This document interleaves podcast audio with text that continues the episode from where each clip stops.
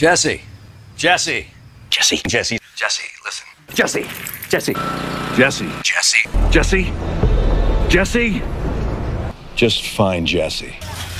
Where's Jesse? Jesse. Jesse. wh- wh- Jesse, open the door. And away we go. You're listening to Live on Four Legs, the live Pearl Jam podcast experience, featuring Mr. Stone Gossard.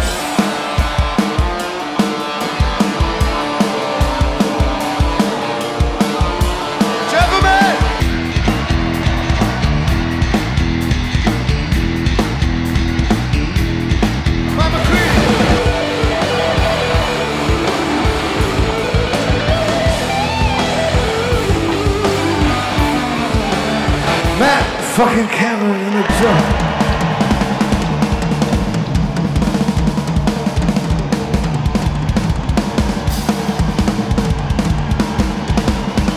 Mr. Boom Gasper!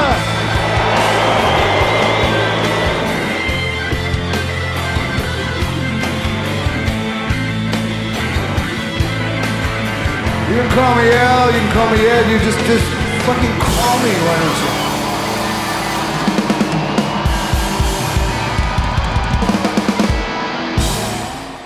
Everybody. Welcome to Live on Four Legs, the live Pearl Jam podcast experience. We're glad to have you in once again. And uh, for those of you who come in and listen to this every week, uh, thank you for coming back. It is a trek. We know that this is, can be a very long show to listen to, and you know we thank you for tuning in. We thank you for being part of the crew. For for those of you that might be tuning in for the first time, let's explain to you kind of what we do over here. We are a Pearl Jam podcast that covers strictly live shows. So what we do every episode, we take a live show from the Pearl Jam catalog and we'll listen to the whole entire set list. We'll play some songs here and there and uh, we'll kind of break it down. We'll break down the set list, we'll break down the songs, and we'll break down what we liked and what we didn't like. And sometimes we can uh, gush over it, and sometimes we can get a little critical as well. So uh, I'm Randy. Matt is over there, and we have a special guest on today. It's Jesse Zilka from the Porch Podcast. Hi, Jesse. Hey, how's it going? We're good. We're good. We're good. I'm glad to have you on. Um, Oh, thanks how's for having me. Yeah. How's uh how you liking being part of the podcast world now? Oh, I love it. I freaking love it. Kate and I are having a blast.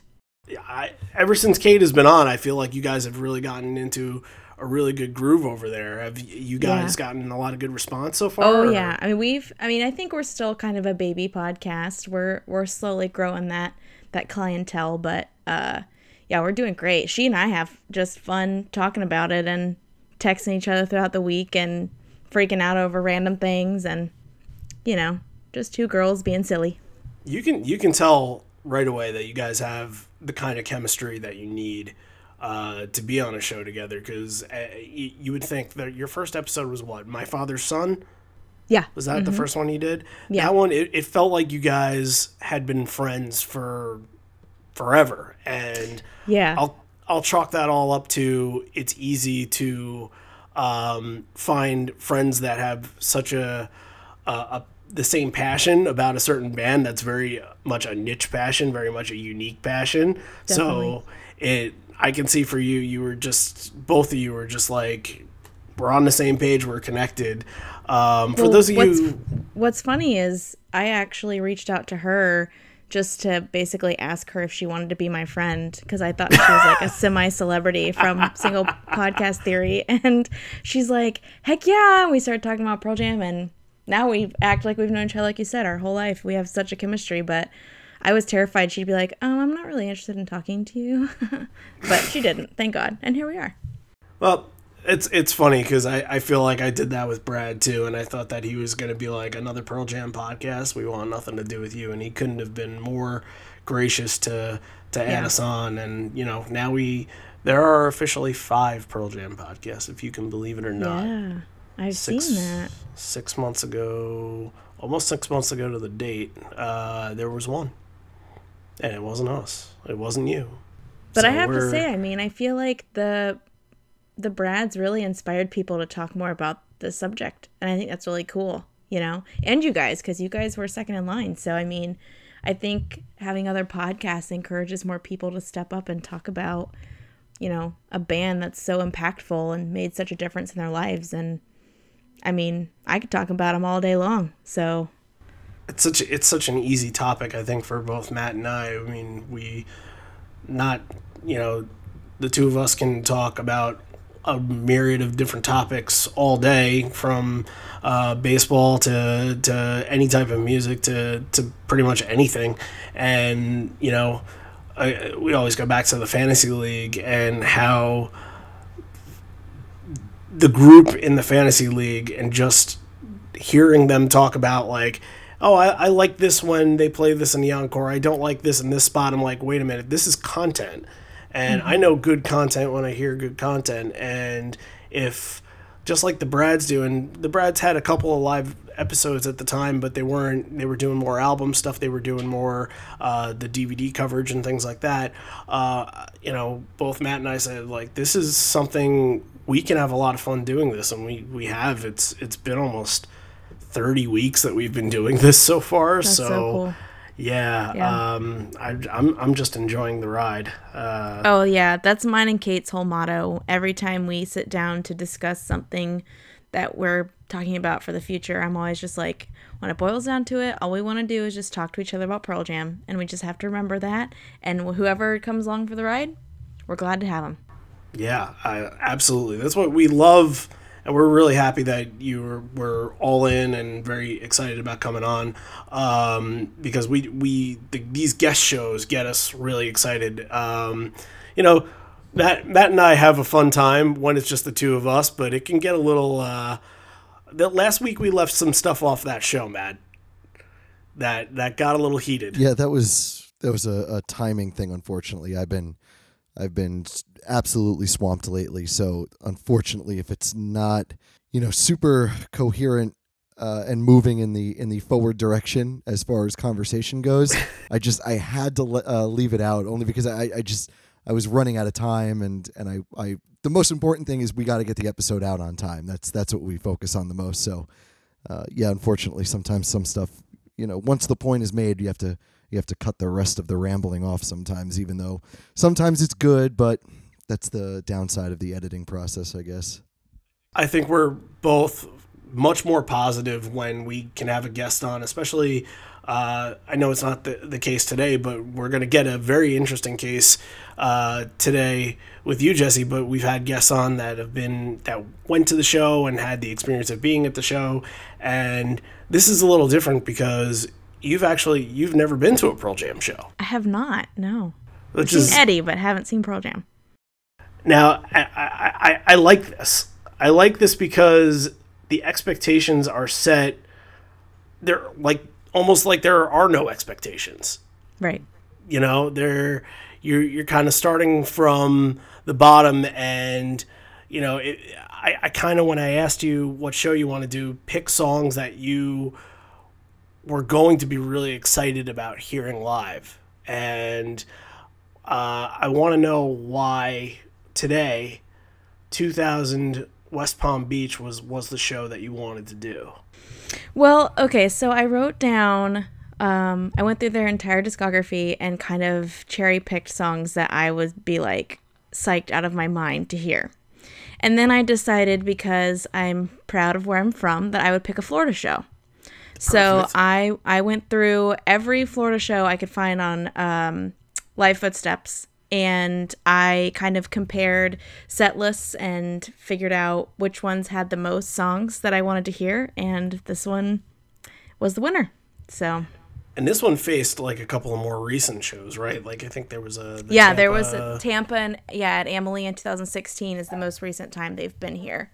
So uh, yeah, and I I had thought about that one just because you know they have their entire discography behind them at that point, but I don't know. There's just I I'm I love the sweet sweet spot between like Vitalogy and binaural, you know, aka yield. I, I like that time period, so um, I wanted to uh, see a lot of the stuff that they they had on this uh, set list, and I'm glad I picked it because I have a lot to say, and I'm really excited to talk about it. So Binaural binaural is certainly an interesting time. This is the only the second time that we're doing a binaural show, and it's funny enough. Um, if you guys remember, I think it was like uh, maybe about a month ago. I want to say like three or four weeks ago when we did uh, with Steve was on with us. Uh, we did Greensboro, and Greensboro was actually three days before this West Palm Beach show. So um, maybe at some point in this show, we'll kind of go back and we'll do a little comparison between the two set lists. They're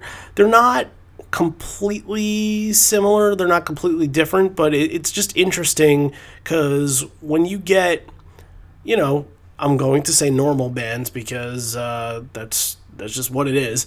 Uh, when you get a normal band out there and they're doing you know night in night out, uh, you're getting essentially the same set list. They're if there's a new album out, they're gonna start with a couple of new songs. They're gonna close with their biggest hit and uh, encore two songs, and they're done. But man, even 2000, the year 2000, uh, Pearl Jam was still in this mode of we have to change it up every night. We have to make it different, and um, I think that's one of the the reasons why they've grasped grasped so many fans over the years, and uh, you know I think once you finally go and see them live and you realize that you know you're you're not just going to see them once. It's it's like what they say about getting tattoos. You don't you don't just get one tattoo.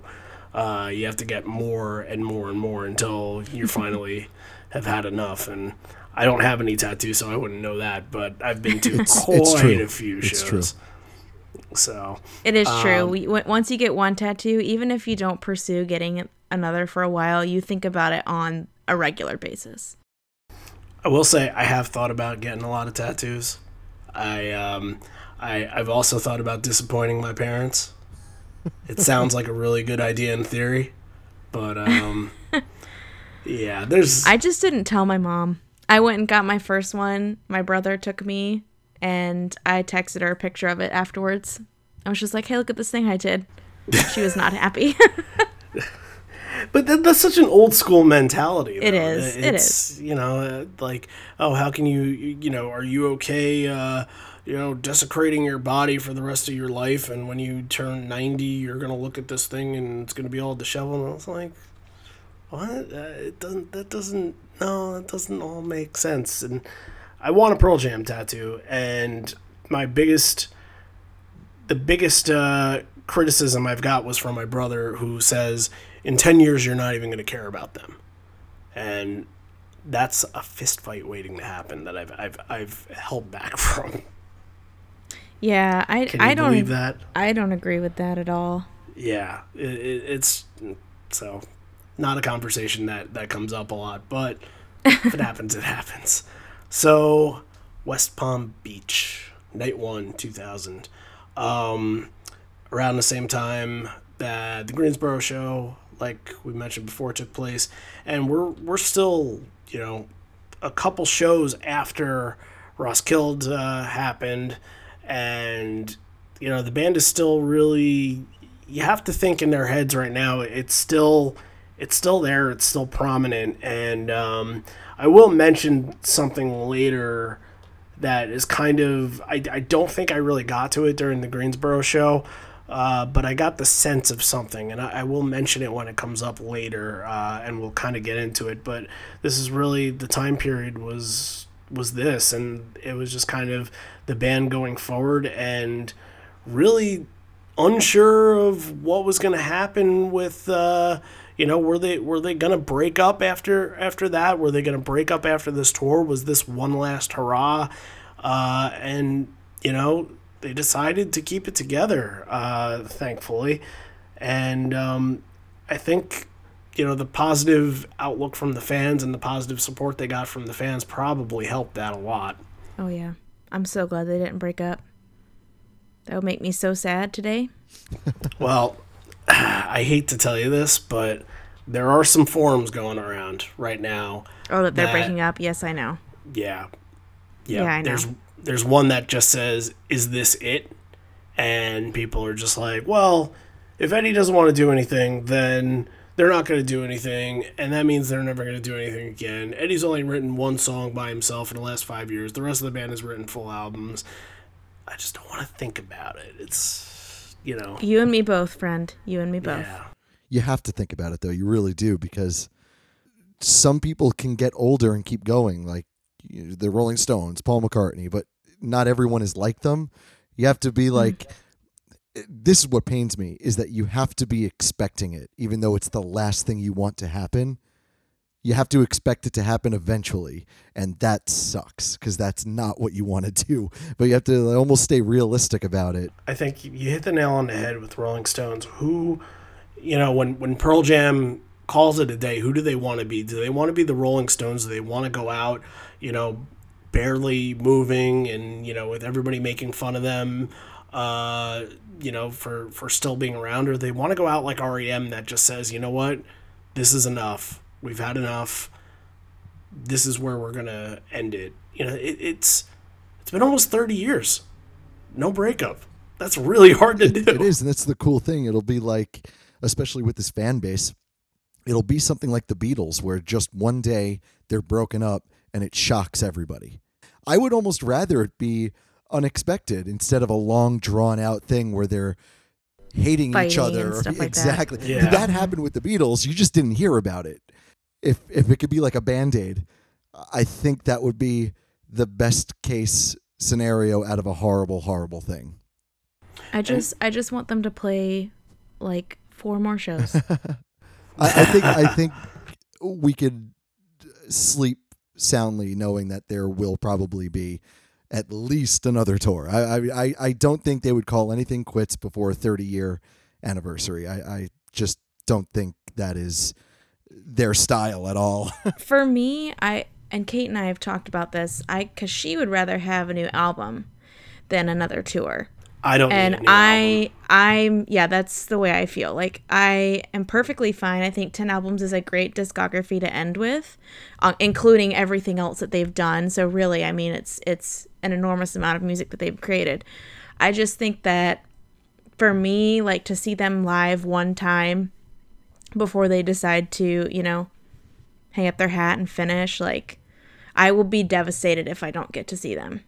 Like I, I will genuinely probably mourn Yeah. that. yeah, it would be tough. But the good thing you could think about is that Pearl Jam, which is why we've been able to spawn so many podcasts out of one topic, is because besides, I think besides Pearl Jam, the only other thing that has so many podcasts is like cooking and murder.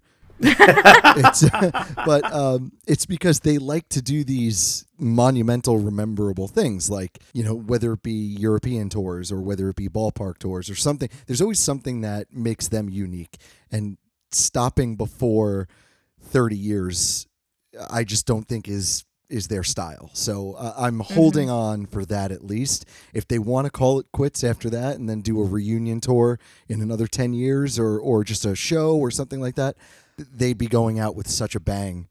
And I th- I think even the most devastated and depressed fans uh, uh, would be would be uh, getting something very special. it, it'll take it'll take the grieving process probably. I think that um, I would like to see them, all in all, at some point. Not, you know, not any. I think they have five years before it can be like, okay, really look down the line and look at yourselves and see if you could you have the stamina to do this. But I would like to them to call it quits before somebody has to quit for them. And what I mean by that, before obviously a misfortune were to happen, Uh because that I think would be a devastation. And I'm saying this because you have to think to Chris Cornell, you have to think to just Chester Bennington and um, and everybody else that this has happened to over the years and years and years. How it's just an abrupt end and there's no closure. I feel like it would be impossible for the band not to have any closure Yeah. if something were to happen. So, you know, and, and on the other point of the album, um, I don't need a new album, but what would be nice is if they did, you know, one, you know, EPs. You know, you don't need album nowadays because nobody goes out and actually buys, uh, you know, hard hard covered albums unless it's on vinyl. If you do EPs, Whoa, whoa, whoa! I do. Psh. You wait. Not I said unless it's on vinyl. Oh, I do both CD and vinyl, said- man. Really? Oh yes. It depends on the band. There are there are still a few bands where I do try to track down a CD, but it's it's rare. But I do, I do. Yeah, I'm I'm a see I'm a music collector, so I collect if it's a band that I love, I want the entire discography on CD and the entire discography on vinyl. Wow. See, Mm-hmm. I you know, the funny thing when we ordered Mumford and Sons tickets, they sent us uh, two copies of the hard copies of the new of the new. I did that with the Killers, the last Killers album. I got two tickets for MSG, and I got two hard copy CDs, and I had already gotten the vinyl. And I, I had no understanding like why would anybody want this? Are they just trying is this a what kind of promotional tactic is this? Are they just is this trying to say that the ticket counts towards the cd sale? Is that that Maybe. kind of tactic? I mean, I bought Delta when it came out on CD and vinyl. yeah we, we actually we have it on vinyl now too. She bought it a couple weeks ago. Um but yeah, I, I just thought it was such a weird tactic because I don't even know what it, it's sit. It's still sitting on my kitchen counter because I have no place to put CDs now. I, I I have a book that you know is one of those CD booklets that's somewhere in a box, but I literally Spotify. and if you want anything hardcover vinyl because it it's just sounds good and looks good on a shelf. so, uh, all right, enough of that um, I was I was really trying to say that if uh, you know an EP every now and again with one or two new songs a year would be nice, but they don't need to do a full album for things to get fulfilled. I'm gonna be Oh, I I'm gonna be totally selfish, and I'm gonna say I full out want both. I want a full album, and I want a tour. Well, I want both. It's just kind yeah, of but but then they accept? but then they end on an odd number. 11 albums, uh, 10 feels better. My extreme obsessive compulsive disorder agrees with you fully. it, it started with ten, so it should end with ten, right? exactly. Yeah. Or- I mean, I'm if they want to come out with another album, I'm not going to complain, but I'm just saying.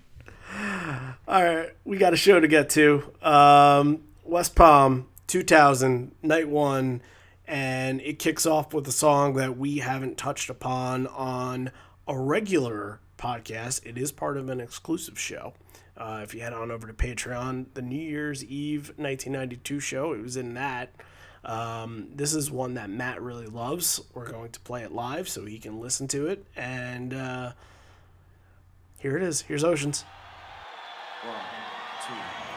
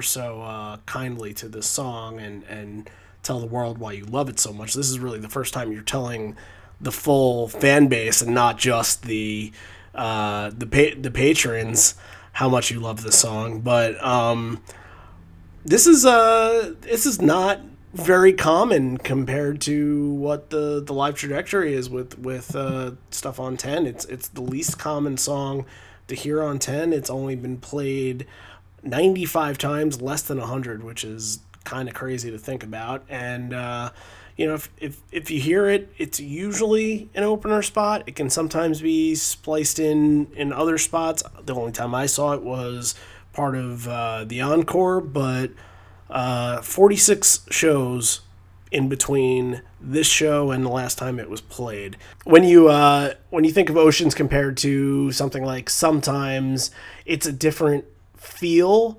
because it's more of a peaceful introductory to the show. Um, you know, it, it has a little bit of a sing along feel, but it's it's sort of it's easing you in in a different way than sometimes a release does, and and I think it's just sort of the listener's choice on which one they like the most. So Matt, it's your turn. Say what you got to say. Okay. Uh, I hate this goddamn song. That- that's all. What? That's all I have to say. yeah, Oceans. Oceans has has been and, and probably will always be my my um, all time least favorite Pearl Jam song. Oh my gosh, Matt, friendship tested. I just uh, I don't care for it. I don't care for it at all. T- tell her what you think about Breath. Uh, no, breath is Long Road. breath is more long road. I don't like either. It's a little bit. It's it's very it's a little Eddie centric for me. But uh, breath breath I don't I don't hate breath. I just never I never understood the uh, the like cult following that it had. I think it's a good song. I just you know, uh, but that's for another time. Uh, Oceans though is just oh man. what? this is like my dream opener. Wow. If if I had to pick a song to, for them to open with, this would be it. Interesting. I like the parallels here. You know, I like. I well, tell me about it. This is what this is what I want to know. I, I need to be convinced. I want to. I want to Well- talk about that. Well, Oceans to Oceans to me is like out of all the songs on 10, I feel like it's the one that maybe doesn't belong the most. And Agree. I just I think agree it's with that, I, yeah. I think it's such a unique song and I think it's kind of a groove song like J- Jeff sounds super awesome on it and it's just so oh, That's so fun. You I, I, I, you backed him I, into a corner. I hate Jeff's bass part on this. I hate, I hate how the Oh, vocal man. melody follows the bass. I can't stand it. But you're a bass player, so I get how you might feel a little bit different than that. I love talking about I- this though. This is great. I I am just a I am just a you know n- no I can play the piano and that's about it. So Mm-hmm. I don't know anything about that stuff, and I just think it's a really cool and interesting song. And I think one of the things that got me really into it was when I watched uh, MTV Unplugged the first time, and I just loved the vibe that that set for the whole show. And ever since then, it's like the song that I would I would love to hear open with. So. Well, no, I like yeah, that that's good. Th- those are all good reasons. It's just they're the complete opposite of. I mean, of I can't convince think. you to like the song, so I understand. But uh, but no, I think that's hilarious that uh at at you know minute one here we're on complete opposite ends uh, of the set. But Oh, I, I, think it's gonna. I, I knew it was coming. yeah. Oh yeah. Yeah. Definitely. Uh, but don't worry. I, I think that's the only time. I think we're gonna come right back together very quickly. it's okay. I I won't judge you for not liking this I think song. Randy's been over there. He's been you know. T- you know, twirling his fingers Eating my together just yeah plotting this moment I was I was gonna say Michael Jackson popcorn meme, but I, I don't think we're allowed to do that anymore. We might get Absolutely sued by the not. FCC. Um, you got to go with the kermit the frog drinking the iced tea now Yeah. There we There go. you go. Kermit, Kermit has not done anything wrong Oh. that we know of so far. There's got to still be some wholesome out there.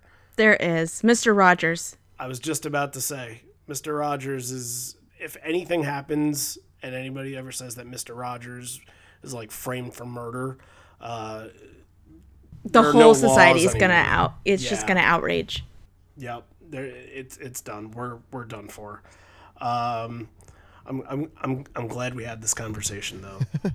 you know, actually, just thinking about this now, the reason why they probably opened up with Oceans is Eddie kind of talks a little bit later uh, about um, the surf and uh, the water down there. We'll, That's we'll get to that in a little bit, but I wonder if that was part of his mindset. Cause Oh yeah.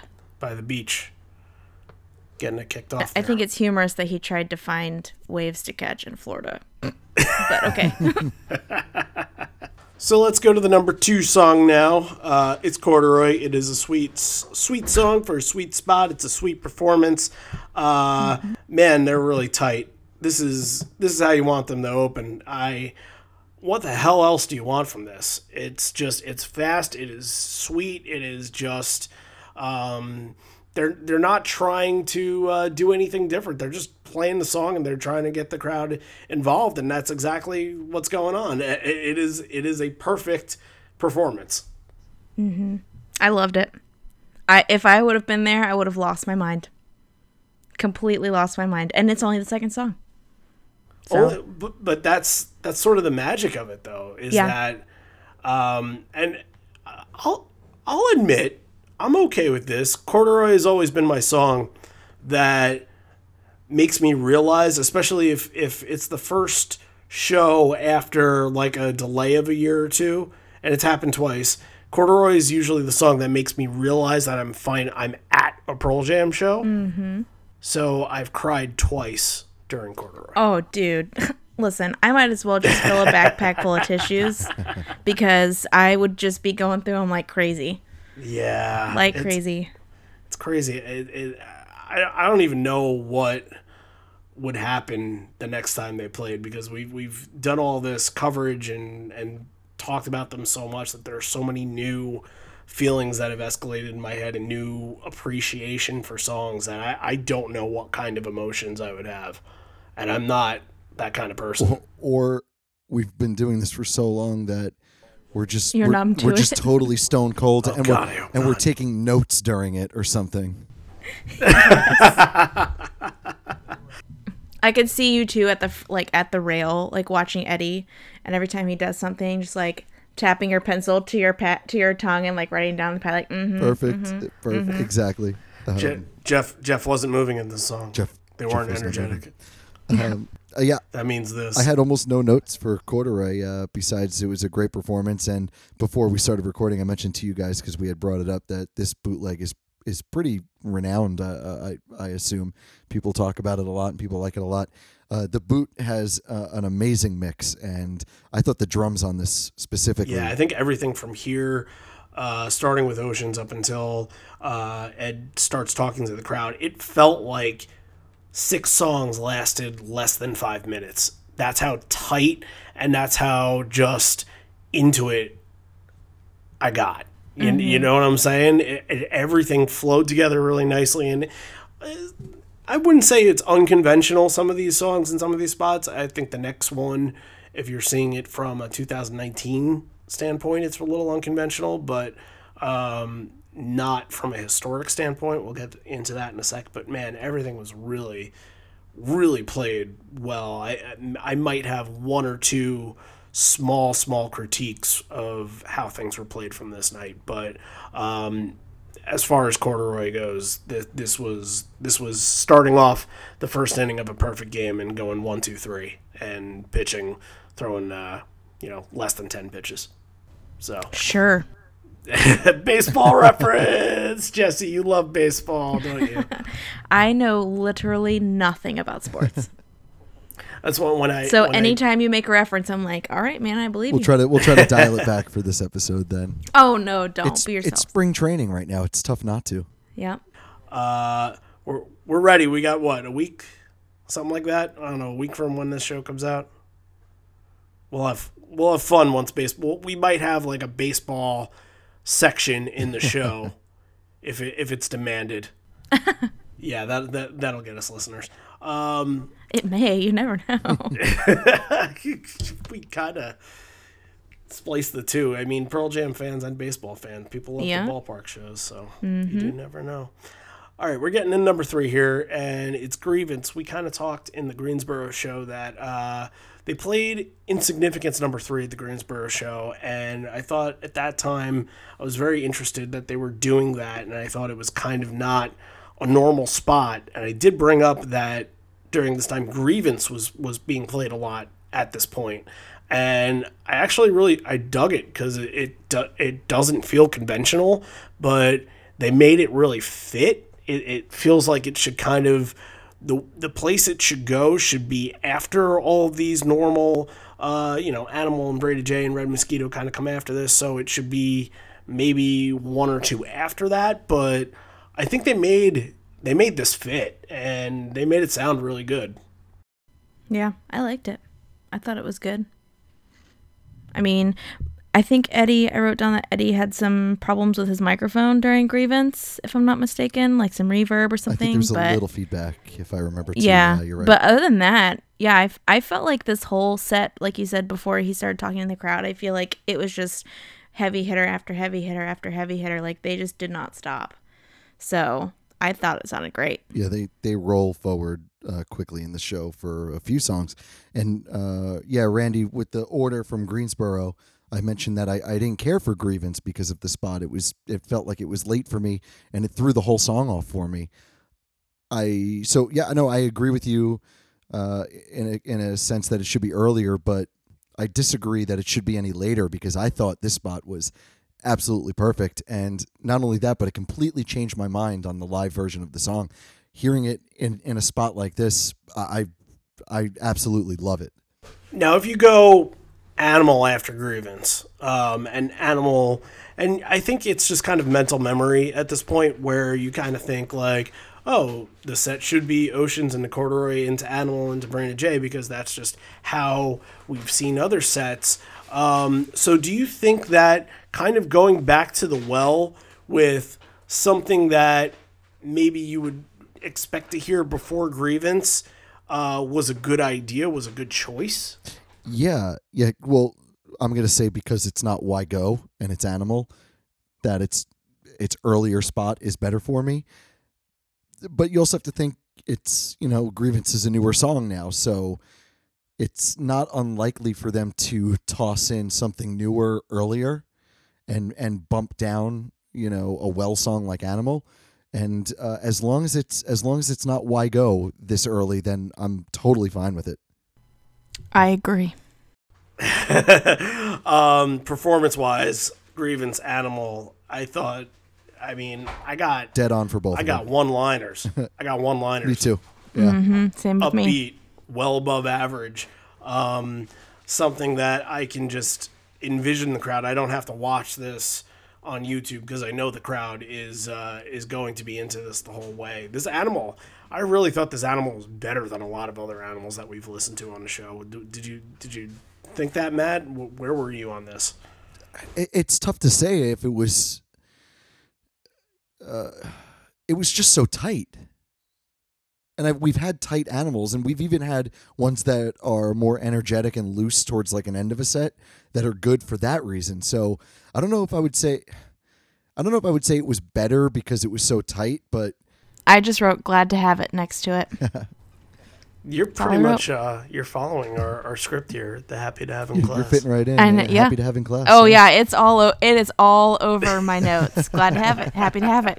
it's funny i try not to write that down in my notes i try to think of something interesting to say for a song but But sometimes it's just the right thing to Yeah, say. Yeah, and nope, I just scrolled down real quick and I do have happy to have written down like four times. So I'm going to try to I'm going to try to not actually say it, but I know I'm going to. I try. I, try- I, I, don't think I wrote ha- happy to have on the show, but I tried to like give somebody a little bit of a benefit of the doubt. Like, oh, he was good, or this was better, or this was better than the last one. Something along those lines. But yes, happy to have is is is an overstatement or understatement, whatever you want to say.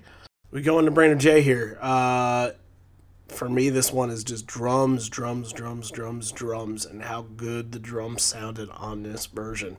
Uh, and that's that's what I wrote for this. I gave Matt a lot of credit for how good this song sounded. Yeah. Uh, everybody knows how much I love this song, so I, not a bad word. Yeah, my uh in all capital letters my notes say glad to fucking have it. There it is. Uh, I had one. This, yeah, this is like my third or fourth one liner in a row. It says uh, they're really keeping it going here. That's I. I didn't even have a critique on how they played it because there was none. Jesse, you guys did an episode of this, right? yeah, we did. That uh I did it when Michael and Zach were still a part of the podcast. So I think you did. What? I think you did an episode for the next one coming up too, right? We did. Oh. Yeah. Ah, is that a little bit of a theme? Are we saying? Um, no, it's just that Yield and No Code are my second and third favorite albums. So Awesome. I just love I just love the music on there. Um, and when I when Michael and Zach were on it, um, they're not quite as nerdy as me when it comes to this band. So I was trying to pick songs that would stretch them a little bit more. Um, ones that they probably wouldn't gravitate towards.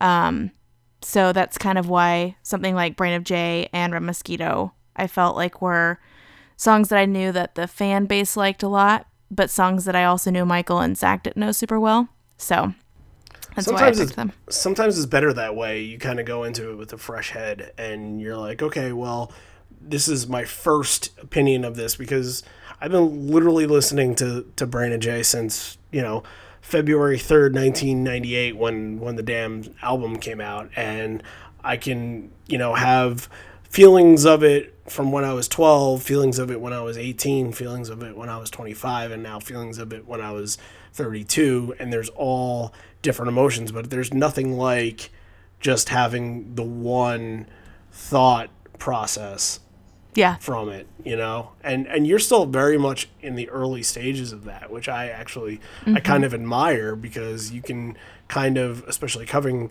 covering a lot of these songs, you can kind of see them in different lights than your original uh you know, your first listen to. So Oh, what- absolutely. so something like Brain of J, I'm actually curious what kind of what did you find to be different about it when you started covering it for for that episode? Well, I um like I said, I was trying to pick back when Michael and Zach were on the podcast with me. I was trying to pick songs that I well, my husband Zach just he was doing the podcast because he loved me basically, and he wanted to do something with me, which I appreciate. And he does like Pearl Jam, not to the extent that I do, but he does. Um, but Michael, what has been a fan since he was a kid, but his dad really never pushed him to go past like Vitalogy. So I wanted him to feel like we were listening to songs that I felt like they would enjoy the style of, um, but didn't really know. Whereas when I was going into it, Brain of J has been one of my favorites on Yield since I first listened to Yield. I love Brain of J. So, you know, it's just, I don't know. I I mean, I hope that they liked it and they thought I made good choices, but um, I just felt like it was a really uh, a song that, especially because it's an opener of an album, particularly with Brain of J, it oftentimes will get overlooked sometimes, I think, because people are like getting into the album and you think of Given to Fly when you hear Yield. So I wanted something that had a lot of kick to it because that's kind of Michael's uh, style, and I wanted something that they would kind of skip over if they really were given the choice um, which it worked out because my husband loves that song now. So, um, yeah, I I just think that Brain of J is such a it's such a kick ass punk punk punk song. I mean, it just is, and it's like like I said in the uh, our episode, it, it's like a CBGB kind of kick you in the fa- straight in the face song, and I I wanted to talk about that because I love it. It really is, and and not only that, but it's it's punk while it's adding a little Pearl Jam to punk because you Yes. wouldn't in a punk song you wouldn't have that bridge in in that part the da-na-na-na-na, Yep, absolutely. you wouldn't have something like that but the way that you know stone and eddie think as musicians and the way that they play kind of leads to they can pull different emotions out of different songs there's not a lot of songs that they have that are are one dimensional i don't know if if, Oh, if yeah, you think no. of that a lot but Yeah. you know, even for something like Brain of J that seems really straight up uh, and seems like it would be punk, it's it's really not. It, it's, yeah, you're exactly right. You know, Yeah, it, it's absolutely. so much different than that and so much more substantial. Um, speaking of more substantial, Red Mosquito is another that just I feel is such a substantial song, and that's again the set is just zoomed. Uh, it you know we've been talking about the first six songs for I don't know how many minutes, uh, you know, but it felt like maybe six minutes went by listening to all six of these. They're all fast. They're all rockers. They're all just energetic and lightning speed. Uh, I love it. I love Red Mosquito. We we say such such good things about this this song on this show. Another one that you guys covered too. So Yes, this is one. This is on my dream set. I absolutely love this song. I love the style of it. I love Eddie's voice in it. I love the words. I mean, this song is just kick ass. It is just a kick ass song. now I, I don't I don't remember if I listened to that episode. I think the early episodes I, I, I need to go back and listen to a little bit. But did you ever bring up because I, I feel like we kind of by mistake brought up one time that Mike's guitar sounded like a mosquito? We did not, but you are 100% right. and I think about that all the time. So Just it's got that like little you know the buzz in your ear that Yeah. it's not it's not irritating because it's freaking awesome, but to a listener that doesn't really know Pearl Jam, that it could be irritating. You know what I mean? And that's what I think of with mosquitoes. They're not like the most horrible thing in the world. They're just irritating. But that's the some- whole point, you know? in some parts of this world they're they're pretty irritating Yeah, true. depending on what kind of diseases they're they're carrying. But Yes. Um, any anything else anything else to capitalize off this one because it's just I wrote down that I thought the guitars sounded amazing in this song. they did they really did especially mike Yeah. it was on point Yeah. I'm just I'm a little conflicted by it for the spot, uh, or, or or I was, I should say. I was asking myself, do I like it more after even flow better? And I think I might, but um, I'm also considering that this is you know the year 2000, and I I think it uh, I think it does work here before even flow, and more importantly, what I focus on the most is that it feels natural coming out of Brain of J, which it's that's weird to say because of the type of song Brain of J is. I feel like almost nothing should come naturally out of that, but Red Mosquito does. So, uh, uh, yeah, another kind of a home run here. And I really like the transition between Red Mosquito and the next song. I don't know if that's something you guys agree with. I do, I do agree. i i actually do too. Yeah i mean obviously the pause and and saying hi to the crowd um it, it breaks it up a little bit but i think that as far as sectioning goes you had that those six and that's a good place to stop and sort of change trajectory a little bit. Um, uh, so let's talk about kind of what ed was saying here. We kind of alluded to it before with how they started with oceans and um, this is middle of august in this show so ed says hello to everybody and says it was a beautiful day today he was out on the water out on the beach uh, got to watch a band named sonic youth and he thanks a guy named Dougie Boy McKinnon who helped him, tried to help him find some surf, but they found nothing. Um, there was something else that he said in there, and I'm, I have it up in a second. Uh, if I could bring it up off of Five Horizons. Um, he said that he had forgotten that he had to work that evening, but this doesn't feel like work. That's what I wanted to bring up in there. Um, so one thing in, in that real quick i know obviously playing oceans and kind of alluding to you know him not getting waves that day i think works pretty well but um, sonic youth he every show that i've i've listened to from this american uh, us tour uh, in 2000 he always has such flattering things to say about sonic youth and it's not that i wouldn't think that he wouldn't say flattering things about them it's that I'm sort of thinking that Sonic Youth was the perfect band for them to tour with after the Roskilde uh, tragedy. That maybe that they were grieving with them, and maybe that you know spending time with them was helpful throughout the grieving process. Uh, because he definitely it's it's it's more than just saying you know thanks for thanks for coming along. It's it's more like you know, we wouldn't have had, we can't have a better family with us on the road. Sure. That's how it, and maybe it didn't come off like that on this show, but other shows I've listened to it through that era. Oh, I. I definitely feel like he he was definitely sentimental when he was saying that. Like it was definitely coming from his heart. I agree completely. yeah, there, you know, I, I, I just, I wonder if that's, if there were any glue like we were talking about before that uh, you know they could have broken up during this time if there was any reason that maybe they decided not to. Maybe the influence did come from from Sonic Youth and them just being there as as uh, emotional support, and you know, such an important thing when all this is is going on and so fresh in your head. It's it's it's literally a month away from a massive tragedy uh, that I'm sure is playing in their heads over and over and over again. Something you can easily get PS, uh, PTSD from.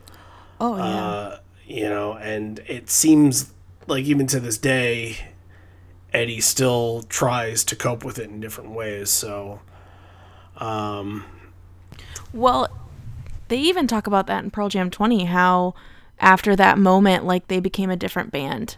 yes. And they they viewed things differently and they viewed each other differently and how they handle fans and the audience differently. So, I mean, I I really do think that that is like a landmark in their career, a turning point for them.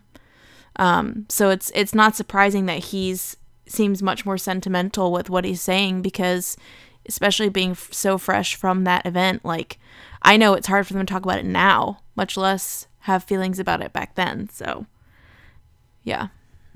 this um i mean i couldn't put it better than that. They, you're absolutely right. The the pj20 stuff it it did seem like it was a turning point and for a while they weren't playing any general admission shows so uh you know they were very cautious. And when they did play general admission shows i remember hearing you know even at points in 2003 you know they would come on stage and the first thing that they would say was you know be good to one another be you mm-hmm. know be respectful of one another so There's a um, bootleg. There's a bootleg that I have where I can't remember which one it is, but Eddie literally says, everybody okay? Does everybody feel safe?" Like he's. It was in 2000, but it was towards the end of 2000, and he was like asking. i i'm not matt do you remember if he did that at greensboro I don't, but I feel like we've definitely heard that before in one of these bootlegs. We have, yeah. Um, especially in 2000. I'm, I'm sure. Uh, oh, you know what? Maybe Berlin comes to mind. The Berlin show, because uh, there was a point in that Berlin show where he said it, and it wasn't around uh, the time where they were doing Black, but it was definitely. Um, this was the 10, 10 year anniversary of the festival tragedy. Yeah, so that, that that makes sense.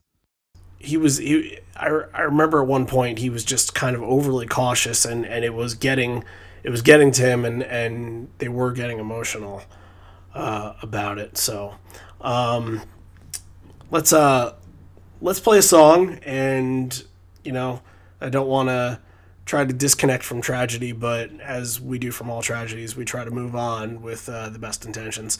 Uh, so let's listen to Mike absolutely rocking on nothing as it seems.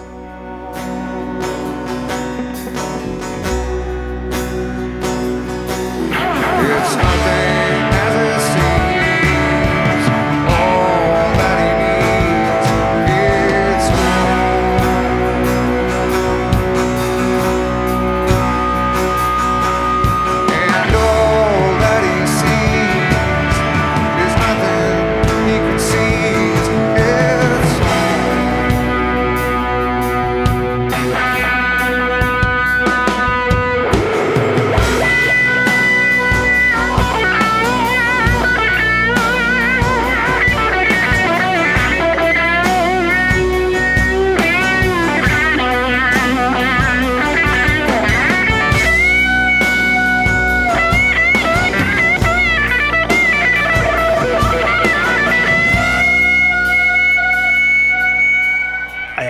one sentence written down for this, and that's just that Mike is on another stratosphere. This sounded fantastic. I wrote down that I love the eeriness of this song. You There's know, just something kind of you- semi creepy about it, and I love it. there is. I use that exact word as well. Yeah. Yeah. See, Uh, Matt, we can get back into this. Yeah, no, because I, I also I like how this works before even flow too. It's uh it's a great cool down, but it's got a completely different tone compared to anything thus far in the set, um, or compared to a lot of Pearl Jam songs really, and and I wrote it's because it's it's eerie and it's spooky, Mm-hmm. and it does its job perfectly. It's it's doing what it's supposed to do right here. I, I I like how you guys say that. I wasn't gonna bring up the story because I wonder if I brought it up before, but like, you know how you get sometimes when you're in certain situations and you kind of get a song stuck in your head, and it's kind of like befitting of the situation that you're in. Mm-hmm. Um, so this was years back, and you know, I I was just hanging out with a friend of mine at the time who, you know, I I haven't spoken to at all in a in a while. It was it was just kind of a, a work friend after work kind of thing, and and we we were hopping around to a couple bars, and we we hopped to this place that uh, was like the worst kind of dive bar that you could expect. It was like they were selling beer out of the can for two dollars, and that's probably why we went. And it was just like it was kind of motorcycle barish, but not really. But you know, there still was this sort of gritty feeling about it, and we were just sitting there, and it was kind of like close. It was the last place we went, and we were sitting there, and neither of us were really saying much, and all of a sudden in my head I get that like that that mic twang that and it, it comes into my head I'm like it I can't explain as to why it just felt like this I don't know I don't know if it was like a depressing situation but it felt like it was a a situation that warranted ah, I can't even put my finger on it. Are you trying to say that this song would have been the theme music for that moment in the bar? That's what I'm trying to say. That it kind It's of your invoked. soundtrack. Yeah, it kind of invoked because like the the the surroundings weren't, you know, my normal surroundings. They they were kind of. I wasn't around people that I was comfortable usually being around. It was it, there was silence. It wasn't sure if it was uncomfortable silence, you know, and and it just kind of. It I sounds like it was probably uncomfortable silence. well, I, I, I'm not sure. I, I don't. I don't remember what place I was in at, at the time, and it could have just been me. But I've always thought about "Nothing as It Seems" being the kind of song that the guy who's down on his luck listens to at the end of the bar, you know, on his third drink, and is trying to sort some things out. I can Not see that. sure. Not sure if I'm on the same page here. I've never thought about it that way, but I like to think about it that way. It's a good. Now that's Good the only way I'm going to think about it. All right. I don't know. I just I just think of shit differently sometimes. So, uh, but this was awesome. This was really good. Any any anybody else got anything to say on it? nope. It's just It yeah. was- yeah, just what I had said before. Just great. great. You guys you guys heard it. We all heard it. We played it. It sounds awesome. Uh, title of the next one is called Paralyzed Big Baby. I have no idea why he said that, but yes, that's actually what Eddie said. Paralyzed Big Baby. What a weirdo. Yeah, so it goes into even flow. If anyone was wondering what, what he was actually talking about. It, yeah, I I wouldn't have even had a better guess as to what it could have been. Um, Do you think That's probably why he did it. do you think everyone kind of paused and looked at each other like, Like what is it? new song, new song. New song, but the, Baby, oh, I gotta be. I gotta, I gotta be honest. The title of it, this song might suck. what is this gonna sound like? It's gonna Well, sound you like know- oceans. so so later in the set they do an improv and they use the word paralyzing. Could that improv be called Paralyzed Big Baby?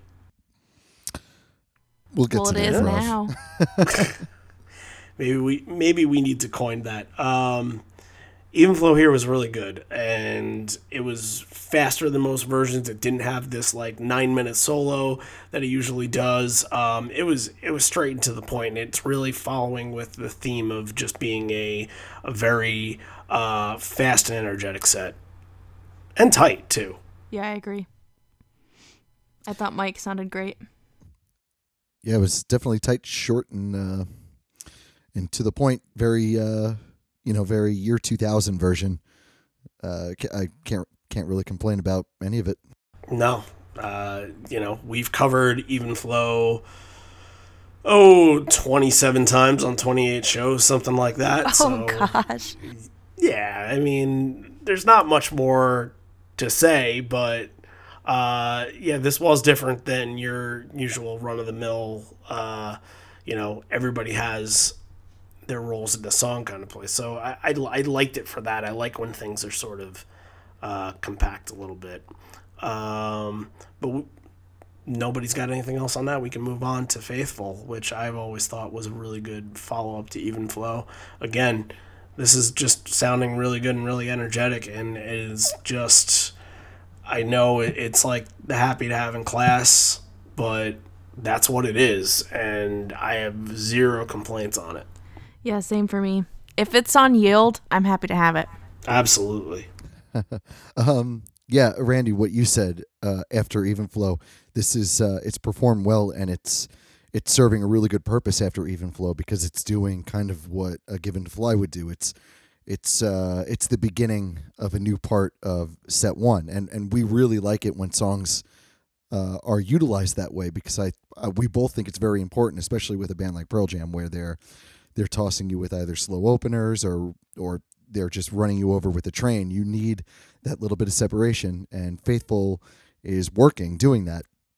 But um, this song, as I've mentioned before, is still so boring to me. I don't have any connection with this song. I this is this it's always been a skip, but I do like its uh its purpose here. I, I can say that it's it, it was performed wonderfully. So I'll I'll, I'll give it that credit. Uh, I just it's just not one of my favorites. Are you guys okay? Are you guys still Yeah. friends? No, I yeah. I Well, mean, no, I'll, I I'll always give it the benefit of the of the doubt. It's just yeah, it's it's. I it can like get a little Faithful. repetitive for me. it's certainly not one that I have to hear every time I hear the album. I'll say that. Like if if I'm not in the mood for it, I'll skip it. I went I went through a time where Faithful might have been my favorite song off of Yield. Hmm. And it was, you know, not so distant future, probably like 2013, 2014, where if I heard Faithful, I would have kind of an oh my god kind of moment. Um, uh, but it's it's sort of it's fallen off a little bit for me and and not on purpose it's just other things sort of you know you kind of listen to things after a while and and they don't get worse but they don't get better they don't get more significant. It's not like the song hit me in a different way uh, but it just you sort of move on to other things you know? After a tv a tv show in its fourth season might not be as appealing in it, as it was in its 2nd so that that might be how i i saw faithful at the time. Uh that goes into dissident and um i wouldn't expect dissident here. I think dissident is usually a little earlier but um i thought this was fine because the flow of the show is just really really good at this point. Um ed's voice is really good on dissident. I think that's one of the things i always i, I keep critical of ed for sort of um giving in on dissident especially with earlier versions where uh later versions i should say where he's just kind of they're just doing the song and he's not going as high as he can. This I think he he knows where his his strengths are and he's playing to them and I, I think that's why it sounded really good. Yeah, I agree with you. I put uh, that it was a unique transition. It was a, something that I wasn't expecting. Definitely. No, yeah, it it absolutely wasn't uh, expected here at all. I was not paying attention to Eddie at all on this one, uh, and this is this is the song that I really wanted a live video for. Uh, did you guys notice? They cut off, right? No, no. Did you notice in the song What? the whole entire second verse into the second chorus? There's no bass. No, no, I didn't, notice, that. Je- yeah, I want a video. Jinx. I don't I don't know if something happened with like a a guitar switch or something, but his bass goes completely out and he's not in almost half the song, and then he he comes back in. I wanted to see if he was uh, if there was a cable problem or a bass problem. I need that video to see if he was handing off to a roadie or something. What happened to Jeff's bass? And just as you guys thought that it was useless to have a bass player on a podcast, I still think it is sometimes. after Dissident is Thin Air, and uh, we're gonna play it in a sec. But I just want to say this sounds different. Um, it's it's kind of like Western sounding. I I don't. We've only covered it a very small handful of times, so I don't remember it sounding like this. Matt, do you remember this vibe? Have Have you gotten this vibe from uh, Thin Air before? No, I I had one line on this and I said, This sounds lovely. I love it. Let's let's let's uh let's play it for them then. If you uh if you want to dance, now's the time to to slow dance. Here it is. There's a light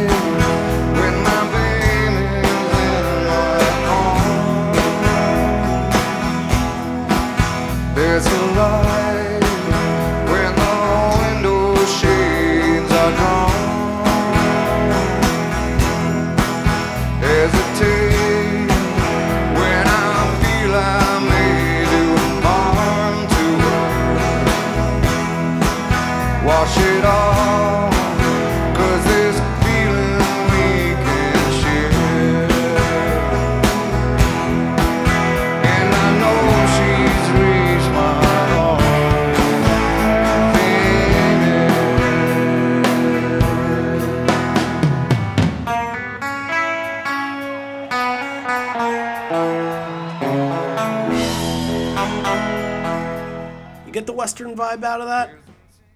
Kind of, I don't know. It has I that, could see it. I could see it. That sort of desertish wow, wow, wow, something like that. I don't know. I'm in, I'm kind of impartial to this song. Like I don't really have a super opinion one way or the other, but I thought it was a it was a nice song to have. You know, it's uh this is this is an interesting spot for it too because you kind of you have you have smaller sections. You, you had that big section to start off with, and then you kind of you tie nothing as it seems and even flow together. You tie faithful and dissident together, and then thin Yeah. air is sort of kind of on an island of its own. I I agree. Mm-hmm. And you know what? I was feeling that way for like maybe the next like three or four songs. I felt like that was popping up a lot. And then I was trying to write my notes in uh consolidating it all together on this like weird kick of like you said like songs out on an island by themselves or this here this there. And then i listened to it again. I'm like you know what? All these songs are so tight. I don't care. Like everything Yeah. here is working for me.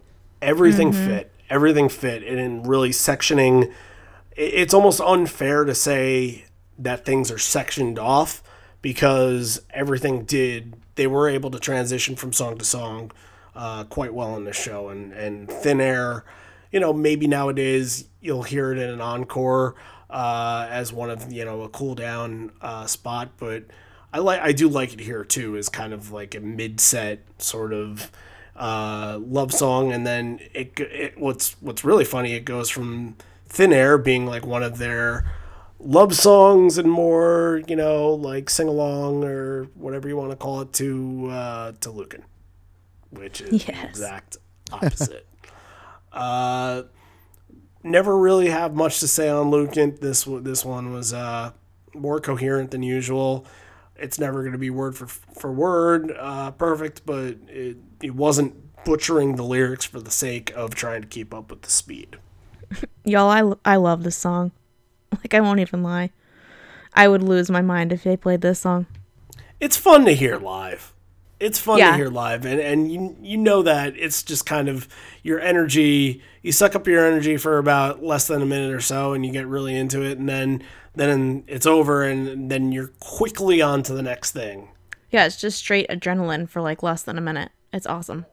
I now Je- Jesse, I, I don't. I'm gonna bring something up. I don't. I don't want to um, take you out of conversation if, if this is not your comfort spot. But Okay. um, is Lukin one of their best wrestling entrance themes? Oh my god. I have to ask it. I mean, I don't that- think it. I don't think it's know, their best. Here, I don't think so either, and here's why.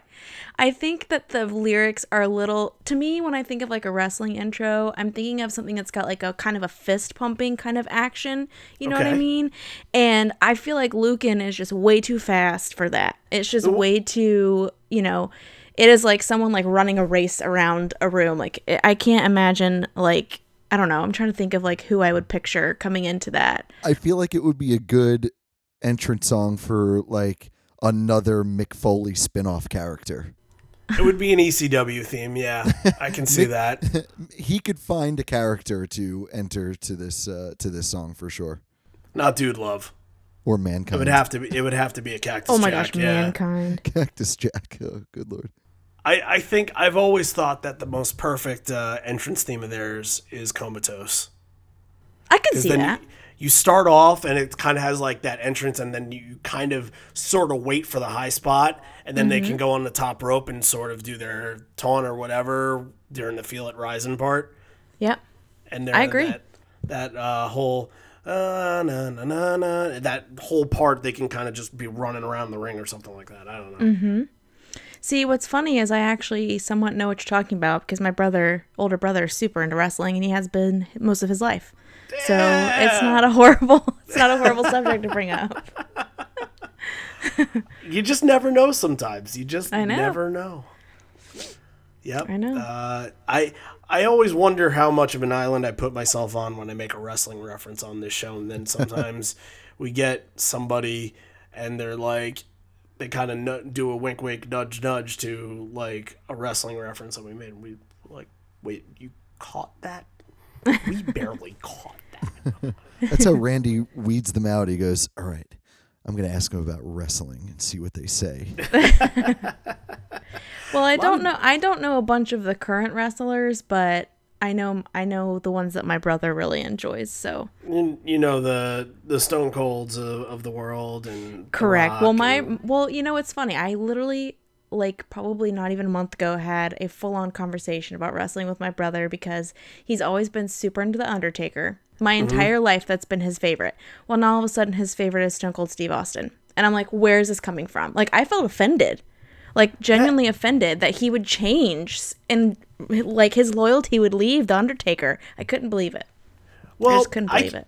I can see that, and sorry if I get too too wrestle centric here, but I can see it because when you sort of think of of Stone Cold's career, uh, Stone Cold's career is kind of like maybe Nirvana's career, where Stone Cold ended at a time where you wanted more out of him and you mm-hmm. thought he can give a lot more but that was all that that that that he can give and he was done and he retired you know a little bit after the height of his phenomena but the undertaker is kind of like the rolling stones and it's just Yes. after a while get off the fucking stage Yes, I think that's where he is too.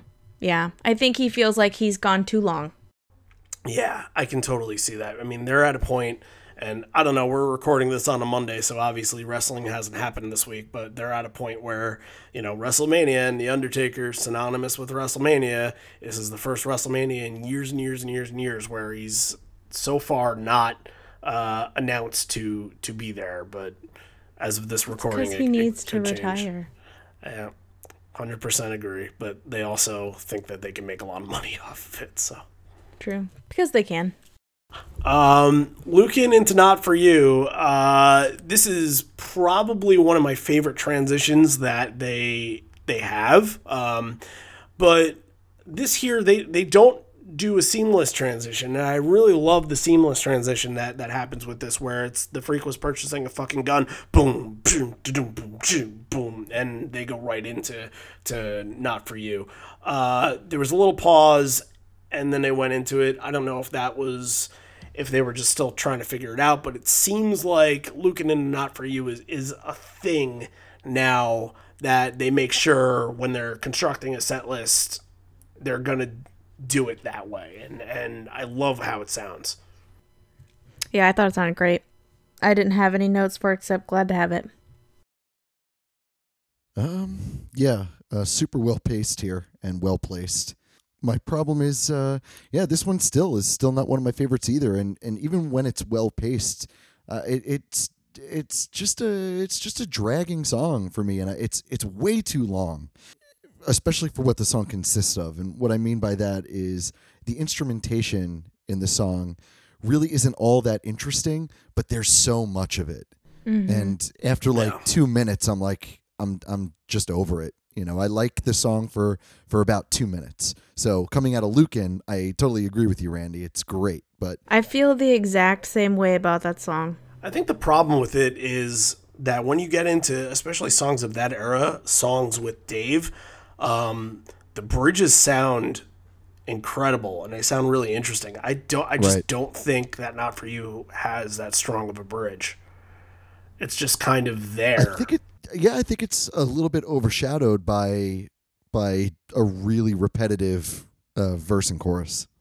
but the best probably my favorite part about it is sort of how uh, the ending it comes out of the bridge and then it goes kind of slow you know seat my table or whatever Yeah. the line is uh, and then it goes back and it kind of builds back into that hard you know kind of finish and and kind of finishes the race uh, Yeah. really Yeah, no, I- strong I definitely agree with you there. I, I that's a great part because it's a really natural build up and it especially live it ends very strong. It just takes like 4 minutes to get there. And by then they're just going back into what they played for another like for the 4 minutes before that and I'm totally over it by then. Right I, I get where you're coming from i get where you're coming from with that um, I, I want to I want to put it into GarageBand and cut together like a like a two and a half minute version of "Not for You." Uh, I, I really love the ending of this song and how it transitions into the next song because it came uh, totally blind and don't nobody say what the next song is because I want it to blindside. So that what I want you to do on the edit is Okay. pl- play that little like tail end of right before it kind of transitions where they would do the modern girl and then let's hear the transition into the next song. And I want to surprise some people and see how uh, surprised that they are to hear this next song follow not for you. So let's Sounds can we do me. all that? All right. Oh yeah, oh yeah. perfect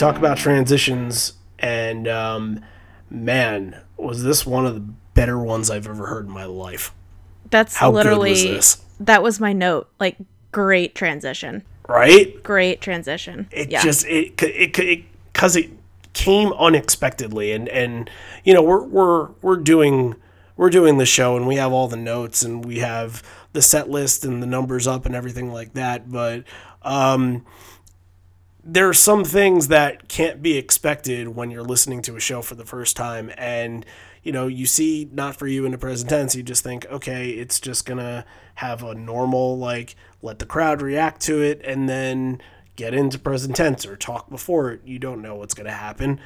It literally is one fluid motion and it's just so good. Mm-hmm. Absolutely. I love this. I did think the intro for present tense though was a little uh rough, not ruined, but I, don't put if- s I put sloppy. it was a little sloppy. I don't know. Do you think he felt rushed into it? Like, did the transition maybe? I'm not sure. I'd say that they were trying to play through it. It wasn't one of the tighter versions we've heard, but I really hate talking negatively about this song. They could It's they could totally bunt it, and I would still be like, that was fine. 'Cause The- I just love it so much. The one thing I really did like about this was um, I think that it was even paced enough where they weren't trying to outdo the second half. They weren't trying to have the second half outdo the first. And sometimes, you know, when they get into it and it gets into that like long and progressive part where it's kind of just headbanging, you kind of forget how great that sing along was. I, I felt like Yeah. the sing along was really good in this spot here, and um, uh, it, it allowed me to remember that afterwards, if that makes sense. It's, it's giving everything its its due due diligence, and it's uh, it is it is sounding good on on all parts, uh, and that brings us into MFC here. Um, what what do they do during this, Matt? Oh, was he doing? Did he do your thing? Yeah, he did. He did it in the second one.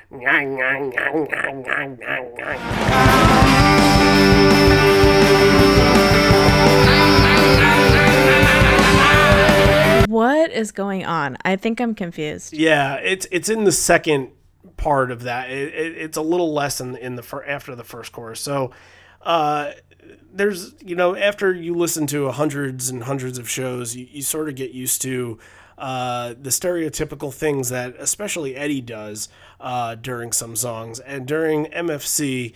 Uh, they'll do the "There's no leaving here, ask I'm on here, please disappear," and then it kind of goes back in that, and then right during that, when they're playing the same intro, they goes "Nang nang nang nang nang nang." Eddie does that? Eddie does that, yeah. Huh. I'll have to go back and listen to that because I don't really remember anything like that. But obviously, you probably listened to it so many more times. Well, the Randy's podcast waiting that- for it to happen now. he hates it so much. So It's one of those things that I didn't like. I guess the first couple times, I, I, I even hearing it, I, I, I probably wouldn't even bring it up on the show. I'd be like, all right, well, they just did an MFC, and then after the third or fourth time, like, oh, he's he's done that, hasn't he? he's done that a couple of times, and it kind of sounds like he's chewing really loudly, like in a, how a kid chews obnoxiously, or Ew. like he's supposed to. Steve thinks that it was him supposed to be mimicking a car. like a little mini racer, right? Yeah. A little Fiat or something. Right, but really he's just kind of it, it sounds like he's stuck in ignition. oh, another thing that we can't bring up on this Oh, sorry. podcast. Yeah. Can't- yeah, sorry. Yeah. What's my band gonna do, man? I'm in a wedding band. I can't do Ignition or any Michael Jackson anymore. hmm. You can do Smooth Criminal Alien Ant Farm version. Alien Ant Farm. There you Farm. go. All right. Yeah. Problem solved, Randy. Crisis averted. Thank you. Has I would be um, pumped to be at any wedding that had that playing. Uh, you can do Weird Al's Fat instead Yes. of Bad. Eat it. Eat it. Yeah. There both you go. them. Is there a good like cover of Billie Jean? Uh, Chris Cornell. Oh, Chris okay. Chris Cornell did a slow cover of Billie Jean. It's freaking awesome. Sorry, just I'm just gonna say on MFC. I don't know if you guys noticed. I thought Ed's vocals were like almost non-existent on this. Uh, a couple songs, it sounded like his level went way down. I don't know if that was Mhm. just me or the way I was listening to it, but No, I agree. Yeah, you might you might be onto something there. I, I think it was one of those things. Again, sometimes if I'm listening, I'm I'm sort of uh, I'm doing two things at once, and um, MFC is so fast as it is. Everything on the show is just fast and just really quick versions of things, and um, I I might have I might have missed that one little facet of it. So this is interesting. Uh, we've we've we've handled some improv stuff before. Uh, um, you know, I, I can't even remember the kind of improvs that we've done because we've sort of passed it by as you know, this is a little weird and we don't really know how to how to handle this. We're just gonna listen to it and talk about it, but I think that's kind of what we'll do for this one too. Um, just it's there's no name there's no name to the song it's just kind of them doing an intro into the next one which is is really good but listen to the improv we'll talk about it for a second then we'll talk about the next song which i think is is really what we're meant to talk about on this show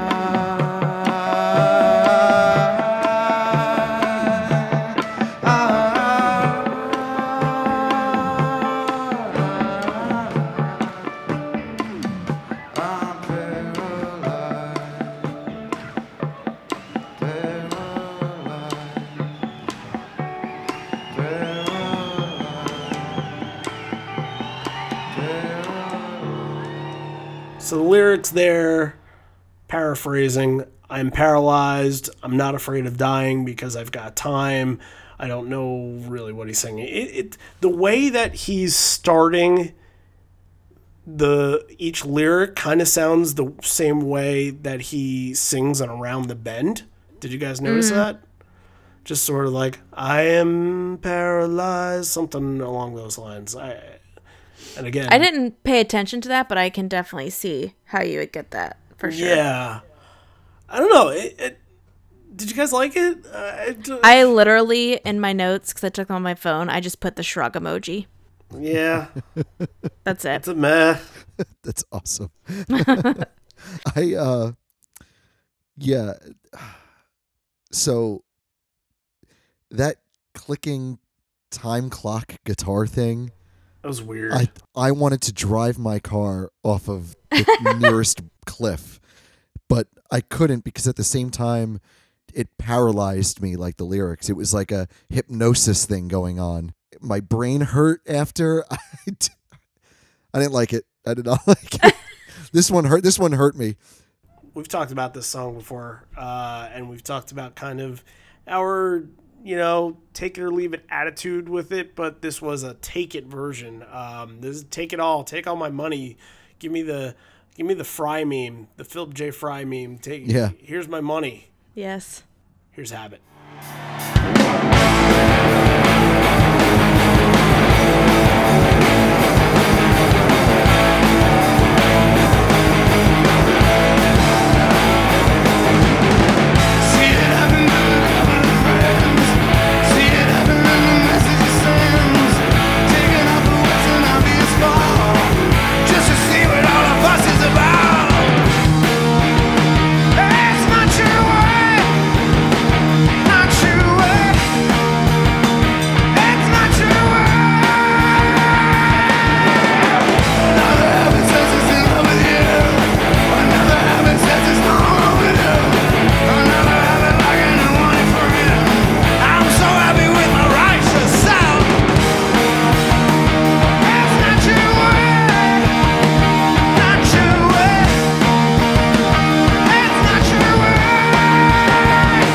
So what was it about the past habits that really that we didn't like? Let's just kind of Well, backtrack on that.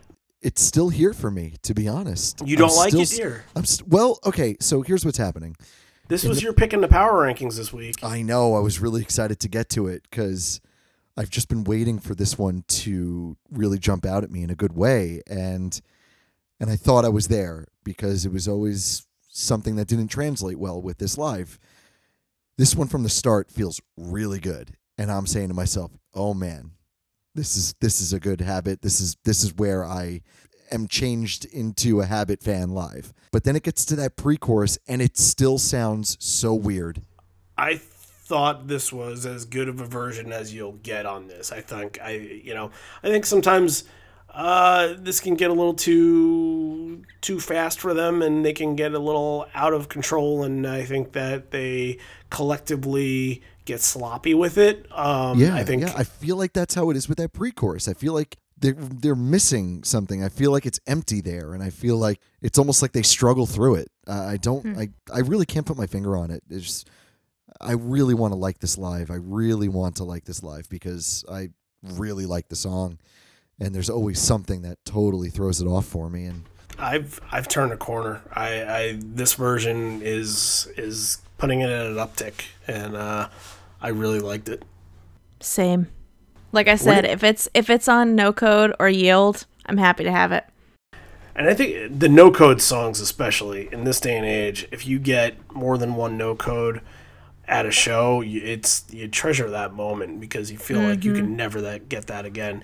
And if you get more than one binaural song at a show, then you might you might as well not go to any more shows because you're just not going to expect that anymore.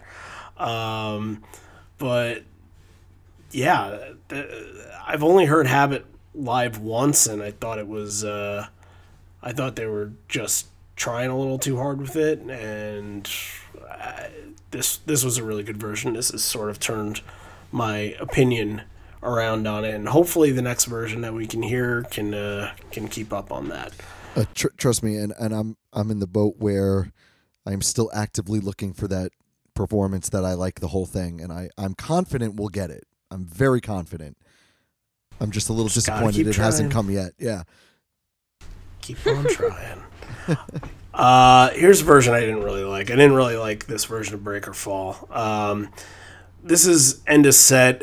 Uh, I know they played in Green Greensboro, which we covered.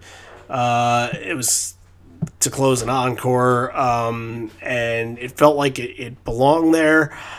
Breakerfall here, I don't know. I, I could have taken Breakerfall before Rearview Mirror, but not before Insignificance. I thought this was the one spot in the set that was kind of a, a poor choice of, uh, of placement, and I thought the song felt sloppy too. I think it, Matt was kind of uncoordinated a little bit, and it just didn't sound uh, like I wanted it to sound. It didn't sound like the magic was there. Yeah, I just wrote meh. Just meh. I'm not a huge Breakerfall fan, so I love Breakerfall, and that's that's probably why I'm a little uh, Critical. more crit yeah more critical on it uh, because I want to hear it played the same way that it's played on the album, but uh, just this this version didn't hit. It's got such a cool sound on the album. right. Mm. It's the the recording I think- of it sounds so so unique and so cool, which is tough to, to especially the vocals live. You know, it's tough to get. Yeah, I can see that.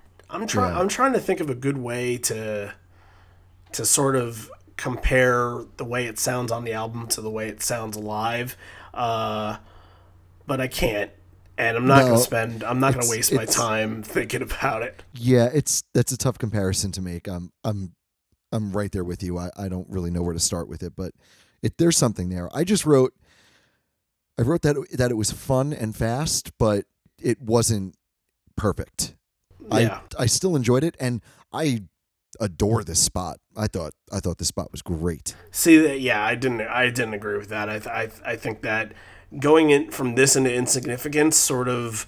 I don't know. I, I, I feel like I want to sting after Breakerfall. I feel like it, it's time to to put an ending on it. You know. Yeah, Mm. well I I hate insignificance here. Yeah. I, oh, I that dude that intro is better for uh, like a two spot It's it's so out of place.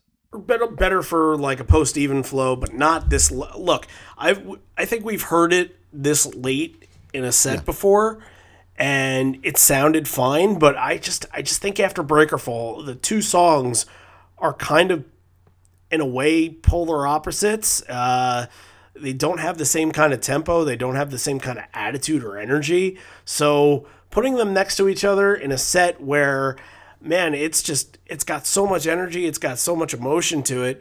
Uh, I I feel like insignificance here was just not. It was played well, but I don't think they have any business being next to each other in a set. no, and, they and don't. especially late in the set. breaker fall I love it late in the set, but If you- if you not, wanted to not swap- together, not if together. you wanted to swap them, if you wanted to do Habit, Insignificance, breaker, fall, Rearview Mirror, I would have been totally fine with it. it, it wouldn't be my favorite, but I think it would have helped. Well, Matt, where would you rather put it? Insignificance. Yeah. It just has that that that guitar part that it needs to either be super early, like two or three, or maybe like what Randy said, like maybe right after even flow, like kind of like what a red mosquito would do. I could go with either of those, but yeah, second to last on a first set, it uh, it it sticks out for me like a sore thumb. Any uh any other thoughts on insignificance? Again, we, we said it was kind of played well, but um, just not the spot for it. Uh, it's a good live track and it's fast. It's it's loud enough, and I always thought that there's there's no worry of Eddie ever feeling winded on this song, and that's why this it's it's a safety pick wherever it goes. It's a safety it's a safety pick. Rearview Mirror ends the first uh, set here. We've been on a pretty awesome run with bridges lately. Uh, this one wasn't a long bridge. Wasn't here for a long time. It was here for a good time. Uh, this is where okay, we talked about this earlier that we thought we sounded uh, heard a sound of an organ. This is where I thought I heard the organ. It sounds like it, it could have been a guitar, unless it wasn't. But I don't know. Mystery. I'm I'm flubbergusted, and we have Yeah, no video of it. So That's uh this is actually the song that I wrote that that portion of the song was interesting. So maybe that's where I heard something like you guys are hearing um um an instrument that hasn't been there, you know. Yeah, we've been on a lot of good runs of bridges in the song lately, and uh, I think this was another good one. So uh, take a listen.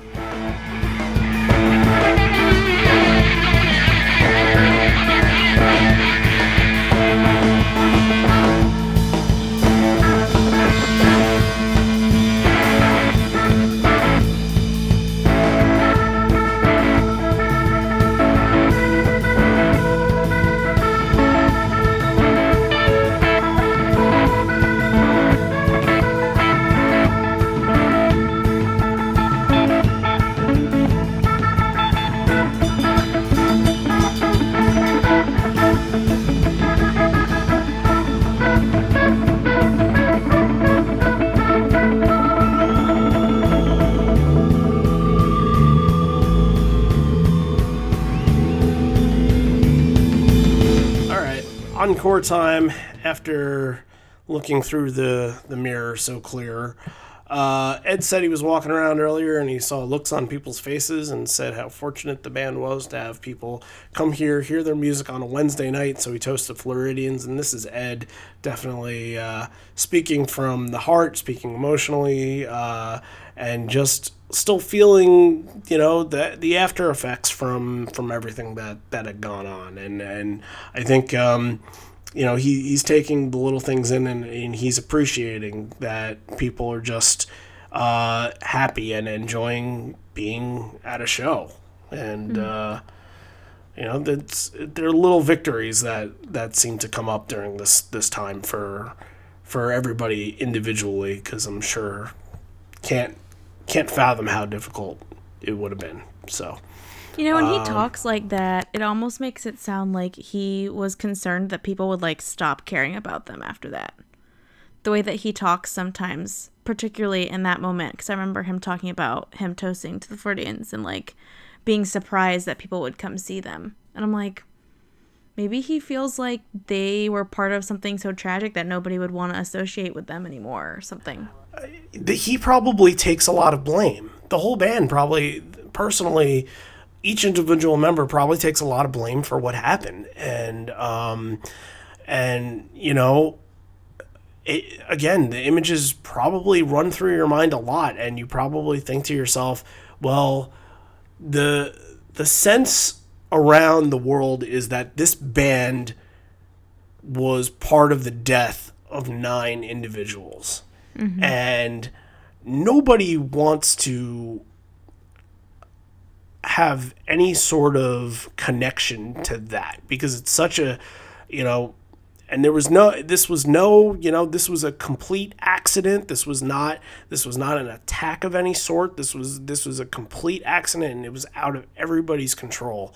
And but because of that it prob they probably take it even worse because it, it uh, again you know it's I,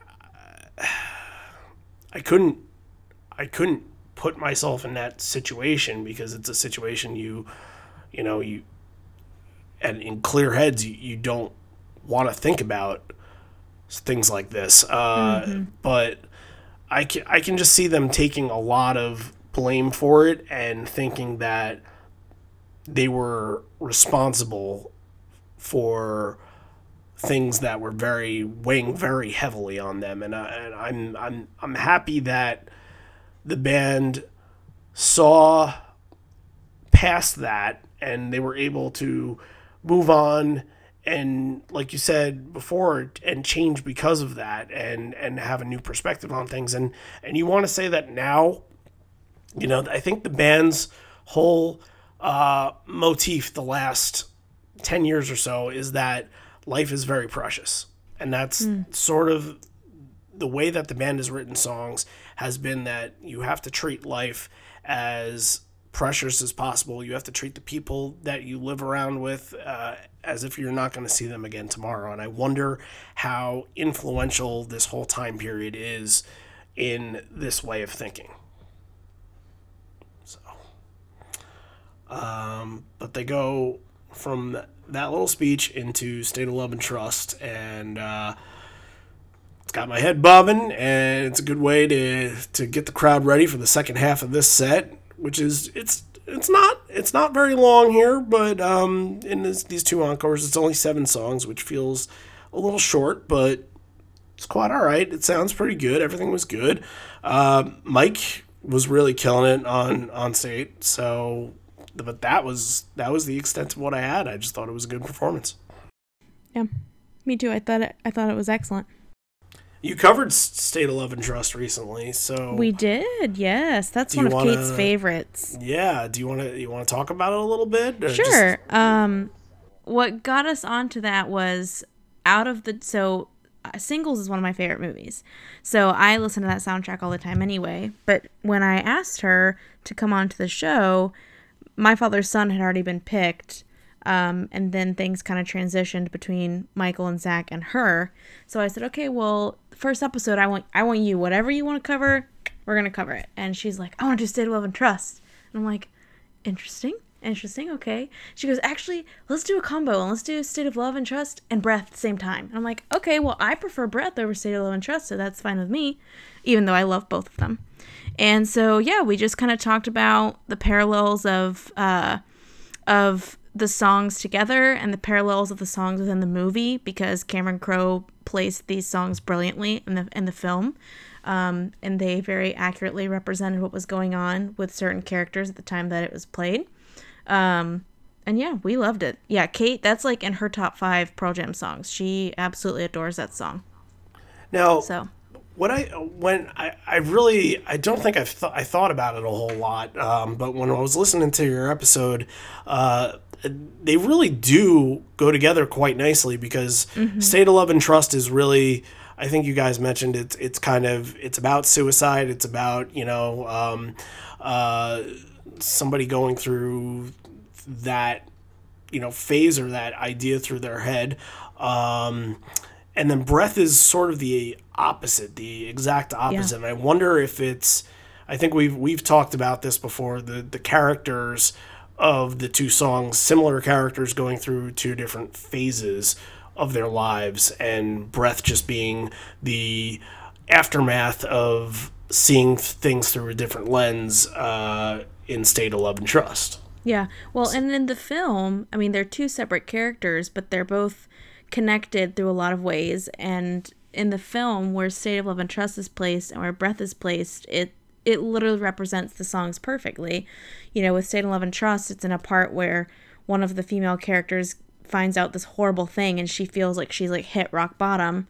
And then Breath is placed in a time where another female character is kind of coming to a self realization where she doesn't feel like she has to do things for other people and she can explore the world on her own and be her own person. And so I really feel, and that's totally on Cameron Crowe, the way that he placed those, because um, I don't really know if people just watching the film casually would have noticed that. But being a Pearl Jam fan and also being a big fan of that movie, it really does. I mean, they they're they are they go hand in hand, both separately outside of the film and especially within the film itself. So it had been a long time since I've I'd seen singles, and I think the last time oh, I'll I'll throw everybody for a loop here. Uh, the last time I saw singles was on Netflix. However, it was when Netflix was a DVD subscription. yes, so that is a movie that I frequent a lot. I watch that movie a lot.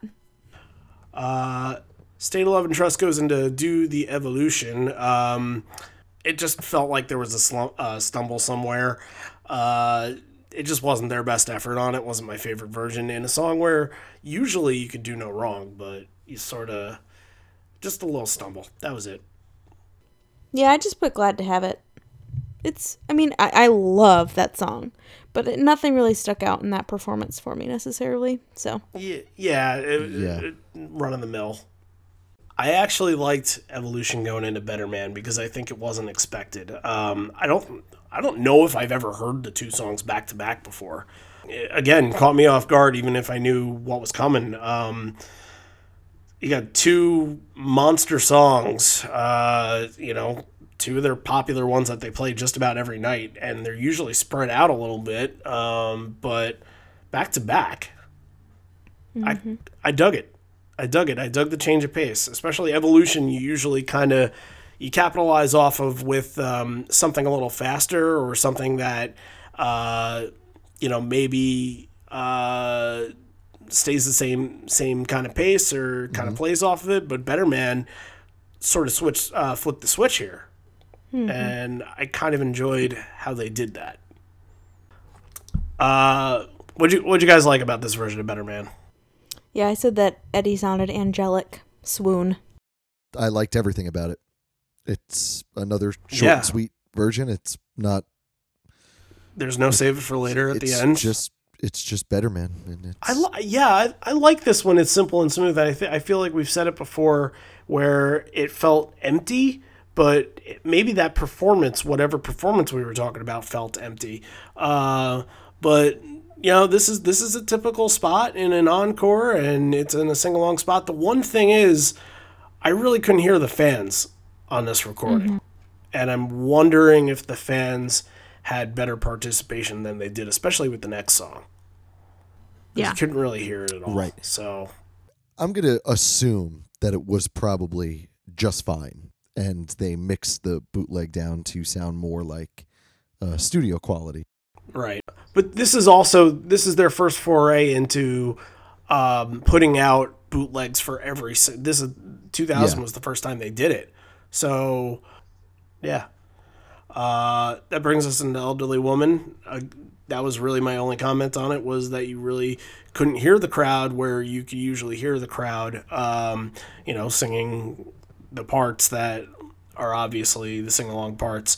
Um, and then I don't know, it was a good overall performance, and I, I think it was just lacking uh, the participation. That, that was that was really all I had on it. Yeah, I mean, it's it's elderly woman, you know. Did did we instill that into your mind? Have we I feel like- you? No, I, I no, feel like you said that in your episode, and You now know, I feel bad. no. It's it's not that it. I saw Eddie play this, and that was the first I had been into Pearl Jam for probably like 3 months when I saw Eddie Vedder live.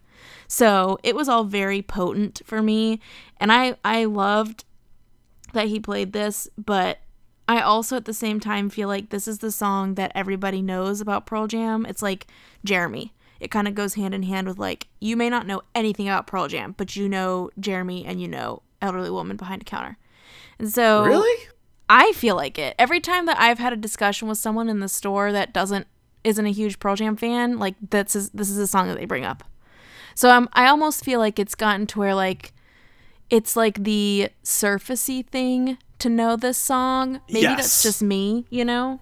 But I think it's for people that like I guess if you're in the demographic of when you were a teen at the time and had Vs. at the time or at least heard Vs. in other people's cars and this one stuck out to you but for you know generic Joe music guy um, Jeremy is obviously one of them but Last Kiss is the other yeah, I can see that. yeah, I I just get I get a lot of people saying, "Oh, I love Last Kiss. It's such a good song." And when um I, don't know if Matt if you if you remember this, but like a year or two ago, they revealed uh, Tom Brady's uh, playlist before the Super Bowl and what bands he had on, and it was like Jay Z and uh, something else, and Pearl Jam was on it.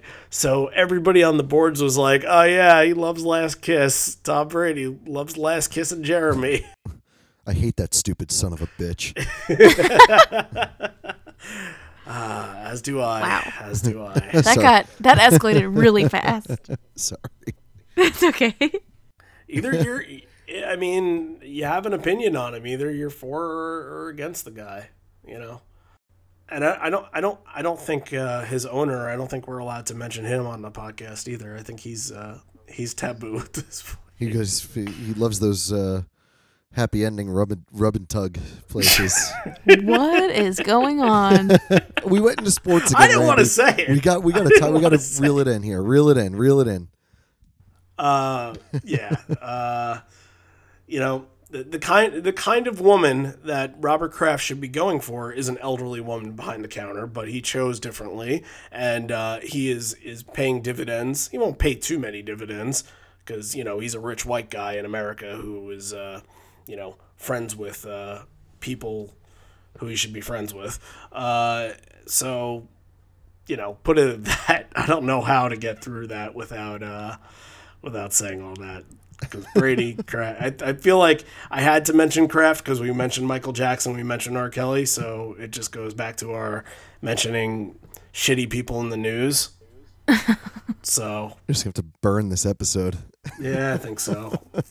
uh, all right. This is uh, ending the encore with Go, and you go from their softest song on Vs. to the loudest song that blows you away. Uh, it's just another really fast version. Heaviness and craziness towards the end. There's a lot of extra stuff going on there. I don't, I don't, I don't even know really how to explain that part. Yeah, I agree. I heard that too. I a lot love of- this song. Yeah, it's just a lot of noise at the end, just kind of like just them. It's like they're about to start going into a jam, but they're they're they're kind of holding it and they're trying to get more out of it. I, I'm not I'm not too sure. I thought this was a weird one. I thought this was one of the uh, uh, less uh, tight songs of the whole night. I thought this one was a lot looser and more free and and fun. Like you could tell they're really into it. Uh, and but it strangely it strangely worked. And I normally talk about like say Jack Irons playing on this song, and it's so tight and punchy. And this wasn't quite that, but it was still really good. I, I yeah, I, agree. just I love when Go ends a set. I think it just uh, Yeah, it definitely. gets you hyped up for what's coming next and uh, you know especially especially that crowd has to be just roaring at this part. They're they're walking off stage and you're like shit we want more. Shit we want more. Uh, that's your last pearl jam song of the night.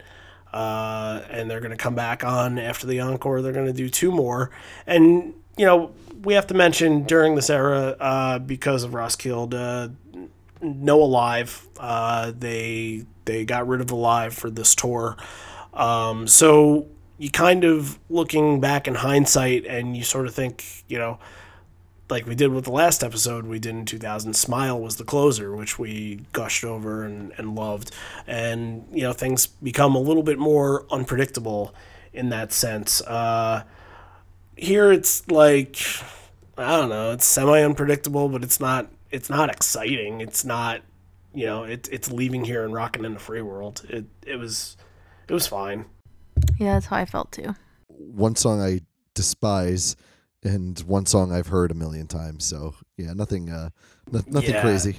we can't we can't like get really deep into rocking in the free world and like have this meaningful conversation about this song that isn't even theirs that you know uh, unless like unless somebody's running out onto Wrigley Field and, and stealing home plate uh you, you really don't have too much on it like it's it, it sounds good and it's energetic and and the people like it like what else what else do you want Sometimes there are certain shows you go to, and "Rockin' in the Free World" is exactly the song you didn't know you wanted when they played it at the end, and it and it, mm. it, it, That's very it true. could send you out on a huge high note, and you could say, "I didn't think I was going to enjoy that tonight, but you know what? It really worked for the night. It worked for the set." And uh, I, I do feel that way about this one because this was a really super tight set. It was a rockin' set. So play rockin' at the end. Why not just tie it all together? It's Rockin' yeah, rockin' and rockin'. Uh, he, they st- they still can't get through leaving here without fucking something up. He just can't. He can never get the lyrics right. A hundred percent. He always flubs something. this was like almost immediately. I think it was like the in the first or second verse. He he came in and and screwed up the words. Yeah, I don't really have an opinion on leaving here. I think I did put down though, is that the only like non aside from Rockin', is that the only non studio album song they did? Wasn't Leaving Here on Lost Dogs? Uh, yeah, Leaving Here was definitely on Lost Dogs. Um, I don't think they did another cover this night. No. Yeah, that's something rare. that I wrote down. Yeah. Is that that was the only Lost Dog track that I saw. Uh, all right, we've reached the end, so uh, let's let's find out what everybody thought about it. Uh, how would you rate it, Jesse? Ooh, um what's my scale? Uh, out of ten. Oh, okay. Um I'd probably give it like like a 7 out of 10. Okay. I, I, I figured I figured you would have went higher. You're you're you're. Hmm. I, I'm I'm. Well, I, figured I, always I tend to higher 'cause you picked undergrade it. everything. That's so Okay. exactly what I do as well. I mean, to me, if I'm gonna give something a 10 out of 10, every single song on the set is gonna be something that I absolutely freaking adore. Well, you're you're on the same page as us. We Yeah. that's this is that that every time we get to this part and I we both have to say like it's a 9 but eh, you know if we were there it could have been a 10 or if it were this it could have been a 10 like Correct. I we will not give 10s unless a 10 is slapping us in the face. Exactly. So I, I totally get where you're coming from. I'm I'm I'm I'm- I'm just surprised that that that uh that you gave it a seven. I just am surprised. I don't know. I'm full of surprises, Randy. What can I say? Matt, higher or lower? Uh, I'm gonna go actually higher. I'm gonna do seven and a half, and uh, I was gonna give it a one because they do leaving here. No, um, and Oceans, Oceans dropped it down to a one for me. No, That's sad. it's uh, extremely tight. It's an extremely good show, and it seems like it was a lot of fun. But at the same time, there's you know there's nothing like absolutely blowing me away, but everything's good that's here. So I feel like seven and a half is is a good uh, compromise for that. That's fair. Uh, you know, at points I thought I liked this week's show better than last week's show, and then I thought I liked last week's show better than this week's show, and I gave last week's show a seven point five, but I really originally wanted to give this one an eight, and uh, I'm totally stuck. Uh, I liked it. You're right. It doesn't have that um, extra thing that pushes it over the edge like some shows do, like that oh my god, they did this. Uh, but also, it doesn't come from an era where you get a lot of oh my god, they did this. Because during this time, uh, those kind of songs were completely held off. Uh, Deep, Why Go, Glorified G. Uh, there are two other that I'm thinking of: Rats and Leash, uh, and then even two years before that, Breath. Uh, those songs were not played until either 2003 or 2006. So at this time, those would be the songs that you would kind of come out of one of these shows like, wow, they haven't played Deep in forever. They haven't played Rats in forever. That was legendary. Uh, it didn't have a legendary moment, but it was a damn fine bootleg to listen to. Uh, so I'm going to split my difference and give it a 7.75. Oh gosh. Because why the hell not? There you go. All right, we get to the time in the show right now where uh, we test the knowledge of our Pearl Jam guest. Uh, we, all right, should we should we call? Okay, we we we haven't officially come up with a name for the show. I really want to to to get like a soundbite in here and like make this like a special event because we've been doing this every time we've had a guest. I I think calling this like unthought knowns or something like that. Un That's cute. Yeah. yeah, unthoughts. I like knowns it. knowns unthought, something like that. Does that make sense? Do it. All right. For today we'll we'll call it we'll call it un unthought knowns or something. I don't we'll just we'll just play a game. Uh so So we're right back to where we started. We're just yeah, pretty, we're pretty much. this is a game. This is Yeah. an unnamed game. Yep. Uh, we're going to put a minute on the clock and we're going to test you with some Pearl Jam knowledge. This one is a little bit different than we've done in the past because in the past we've done ones that, uh, you know, just name a bunch of these and try to name as many Pearl Jam songs with this, or try to name as many live venues with this, whatever it was. Uh, but this one is kind of like the game Heads Up, where you get a category, I have it, you know, and, and I try to give you the clue, and you try to guess the clue. So the clue is a little different here. We are going with first lines from Pearl Jam songs. Oh gosh. Whoa. I Oh I have gosh. a list of 124 of them right here, and I'm just gonna pick them at random, and I'm gonna pick some easy ones, and I'm gonna pick some tough ones. I'm kind of gonna I'm gonna go in uh, I'm gonna go in random order here. I'll start off. A So little you're you're then- reading the line and I have to guess a song. Yep, and I'm not gonna sing it. I'm gonna read it. Oh so God. Wil- William. Listen, Shatner style. everybody listening to this, please don't not listen to my podcast because I am so bad at these type of things. I freeze up big time. I think if anyone listening to this listens to your podcast knows how passionate you are and they're not going to fault you at all. You keep track of what she gets right. I got my stopwatch all ready to go. God, I'm so nervous. and Oh, you can take a minute. You can say pass if you don't know it. Say pass. I would I would I would I would uh, suggest that if you don't know it right away, if you can't like think of it in two or three seconds, just pass, and we'll just go on to the next one to get you some uh, some that are right. Okay. All right, I'm so nervous. Okay, go. Matt, you give us a three, two, one, go. Okay, ready. 3 Mhm. two, one, go. I took a drive today. Oh my gosh, rear mirror. Yep. Don't need a helmet. Got a hard, hard head. Oh my gosh, literally my brain. I don't know, pass. Uh, all the thoughts you never see. You're always thinking. I don't know. Oh, pass. See this needle? See my hand. Spin the black circle. some- yeah. Uh, have a drink they're buying. Oh god. Pass. Hold on to the thread. I give you another easy one. Oceans. Uh, I'll give you another easy one here. Sheets of em- empty canvas. A black. Um, sorry is the fool who trades his soul for a Corvette. Oh my gosh. I know this. Crap, pass. Uh, know a man. His sa- his face seems pulled and tense.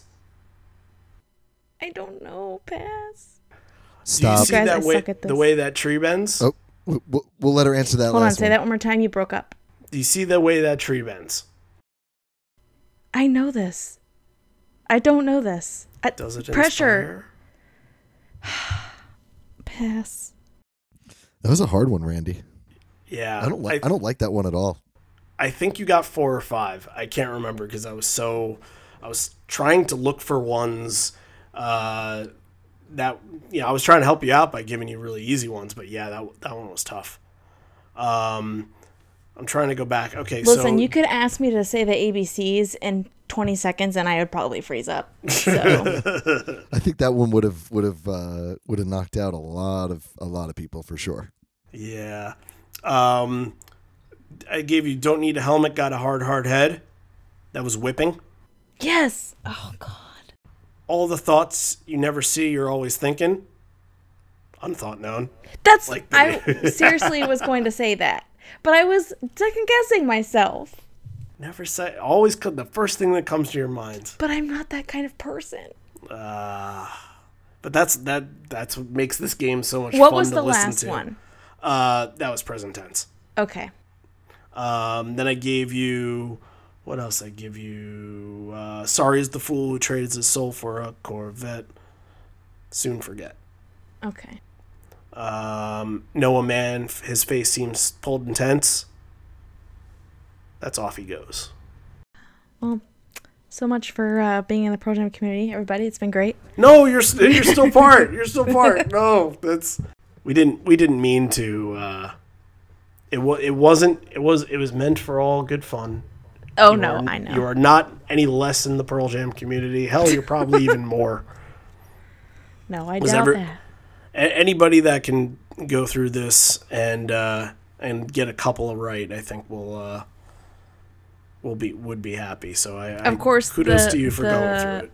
The 10 songs that you gave me, I got all right. So, see, now I just look like I'm just a fan of 10. So, But you proved that you're not. Huh? You picked a bi- you picked a Binaural era show, and you proved that you weren't. I know. I know. I think we had fun today, guys. I think uh, I had lots of fun. yeah, we we talked. We had a lot of good conversations. We talked a lot about the music that we enjoy, and um, we can do it again soon, right? Yeah.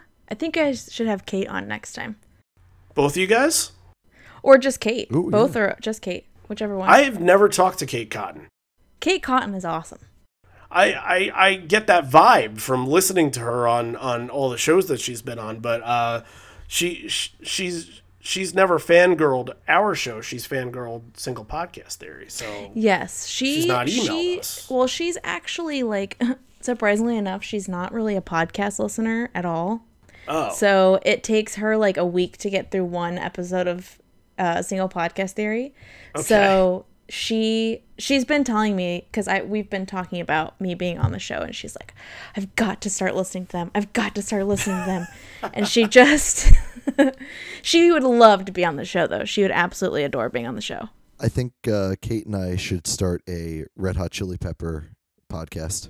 Yes, she loves Red Hot Chili Peppers. then she she would be on more podcasts than than listen to.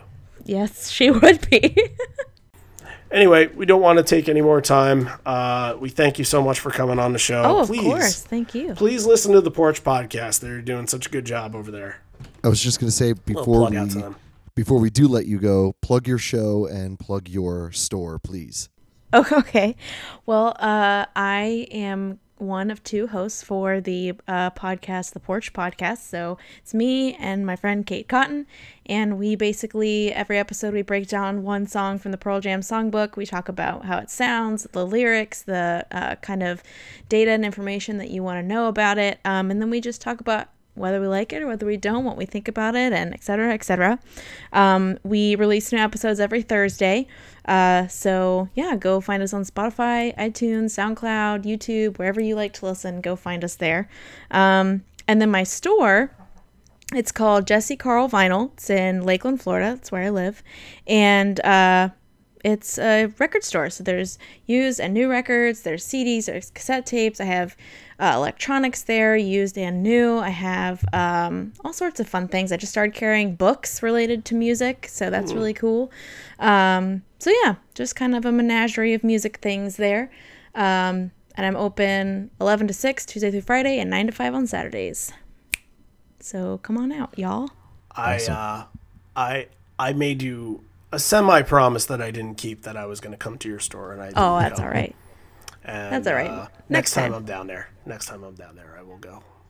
Uh, again, uh, Jesse, thank you for coming on. Everybody out there, go listen to the porch, and uh, we'll find another show. Maybe another Florida show, maybe somewhere else, but we'll do Yeah. this again very soon Great. Thanks for having me, guys. Appreciate it. with you and Kate Cotton, or with Kate Yes. Cotton. If she Yes. starts listening, who knows? We'll, we'll, we'll figure something out. Sounds great. All right, we'll see you next time. Okay. Bye bye.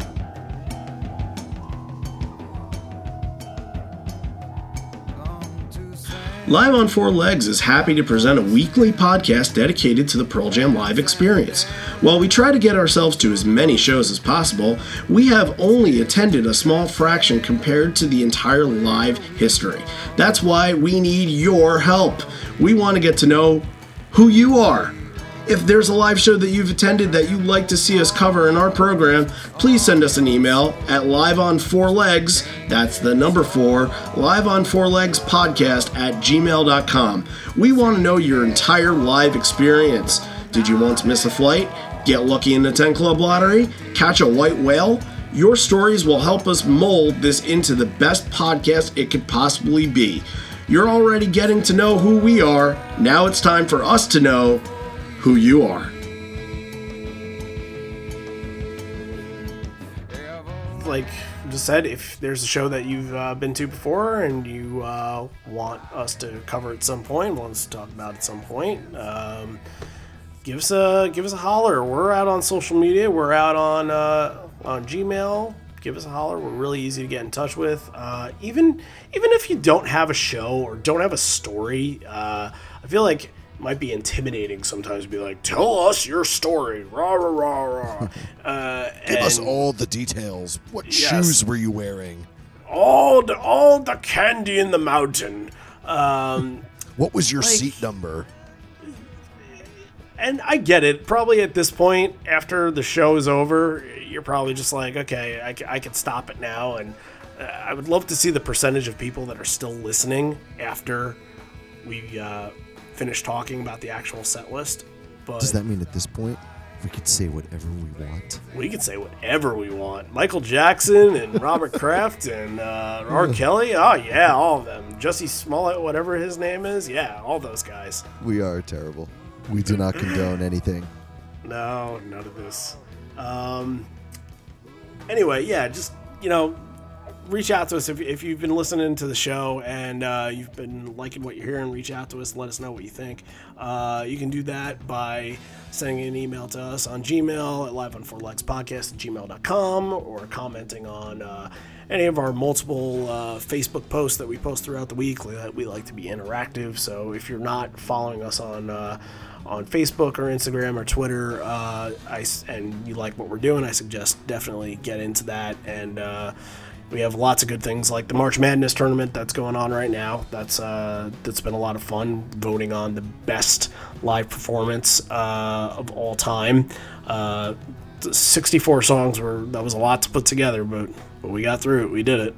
So um, hope you guys are enjoying that, and that'll run through the end of the month, and uh, and more to do on that. And yeah, let's you know, um, just let us know what you like. Let us know what you don't like. If the show's too long for you, you know, we're we're we're easy, we're open, and we're looking for suggestions always. So uh, yeah. Uh, and for this coming week, um, we are going to continue part three of our uh, MSG uh, yearly run run through the all the MSG shows series uh, with live at the Garden. So Quite a that should quite be a a, lot famous of fun. one. Yeah. Yeah. Um, maybe we'll do something fun for that. Maybe we'll do something a little different. We haven't decided yet. We've talked about it. It's going to be tough to coordinate it. I, you know, um, maybe maybe if we mention it now and we get a lot of, uh, and you guys can email us and let us know whether or not you want to do this with us, and if you do want to do it, then we'll do it. If we get enough people that are interested in it, we were thinking about watching the DVDs at the same time. It would have to go on at the same time and do like a watch along. So we would have, uh, you know, anybody that had the DVD, or I think most of it is available online. Everybody just watch it at the same time, and we'll we'll cover it as we go instead of uh, the usual just you know us going song by song. We'll go song by song by listening to song by song. It'll be the first time we do that. Yeah. And uh, if you know, if all works out, you know, Matt, you need to find your DVD. I need to find my DVD. I know I have it Right. somewhere, It's it's in my attic somewhere. or else none of that happens. Uh, but we, you know, it's a cool opportunity to do something kind of interactive. So hopefully, uh, hopefully that's something that that uh, that can take place. And um, anything else? Any other? Uh, you know, rate us on iTunes. If you're on iTunes, rate us on iTunes. I don't know if Spotify has ratings, but if you're on Spotify, rate us on Spotify too. Leave us a comment. Let us know what you think. Uh, Patreon, uh, always happy to have new patrons. Uh, we have exclusive two exclusive episodes up, and we're uh, setting up for another one pretty soon uh, once Record Store Day comes around. So uh, we'll get that out there, and uh, you know, donate what you can, support what you can to the podcast, and it all comes back into doing more things for you guys and doing more things for for the show. Um, so not only that, but with an exclusive Patreon membership, you also get an opportunity to come on a show like Jesse did today. Um, she just got on a chance to come on the show because she's part of the podcast community, but uh, um, We've we've been big into the worlds colliding lately. yeah, yeah, Got on that it's- Power Man 5000 kick. Um, but yeah, we uh, you know we're we want to hear more stories. We want to hear you guys kind of uh, talk to us about it too. So if that's something that you're really interested in doing, and maybe even if you're you know if, if you if you're not budgeted to to donate to Patreon, if you can help out in any other way, uh, donating bootlegs, donating this and that. Um, we're happy to have you on, uh, just to get a new voice on as well. Um, so, yeah, that's that's all our stuff. Um, Go donate a a can of food to the homeless, and we'll have you on. sure. Why not? All right, I think we can end it here. Uh, thank you for tuning in once again. This may be the end. We're here, but not for much longer. And although we may be parting ways, I miss you already, and I miss you always. I suppose Matt does too, but um, you know that uh, song is in the first person, so that's how I'll sing it. I agree. So- I'm with you. Yeah. Uh, until next week, live at the Garden DVD. That's the first night, 2003. Lots and lots to talk about. You want a long show? That's gonna be a long episode. So uh, stay tuned for that next week, and we shall see you next time. Bye.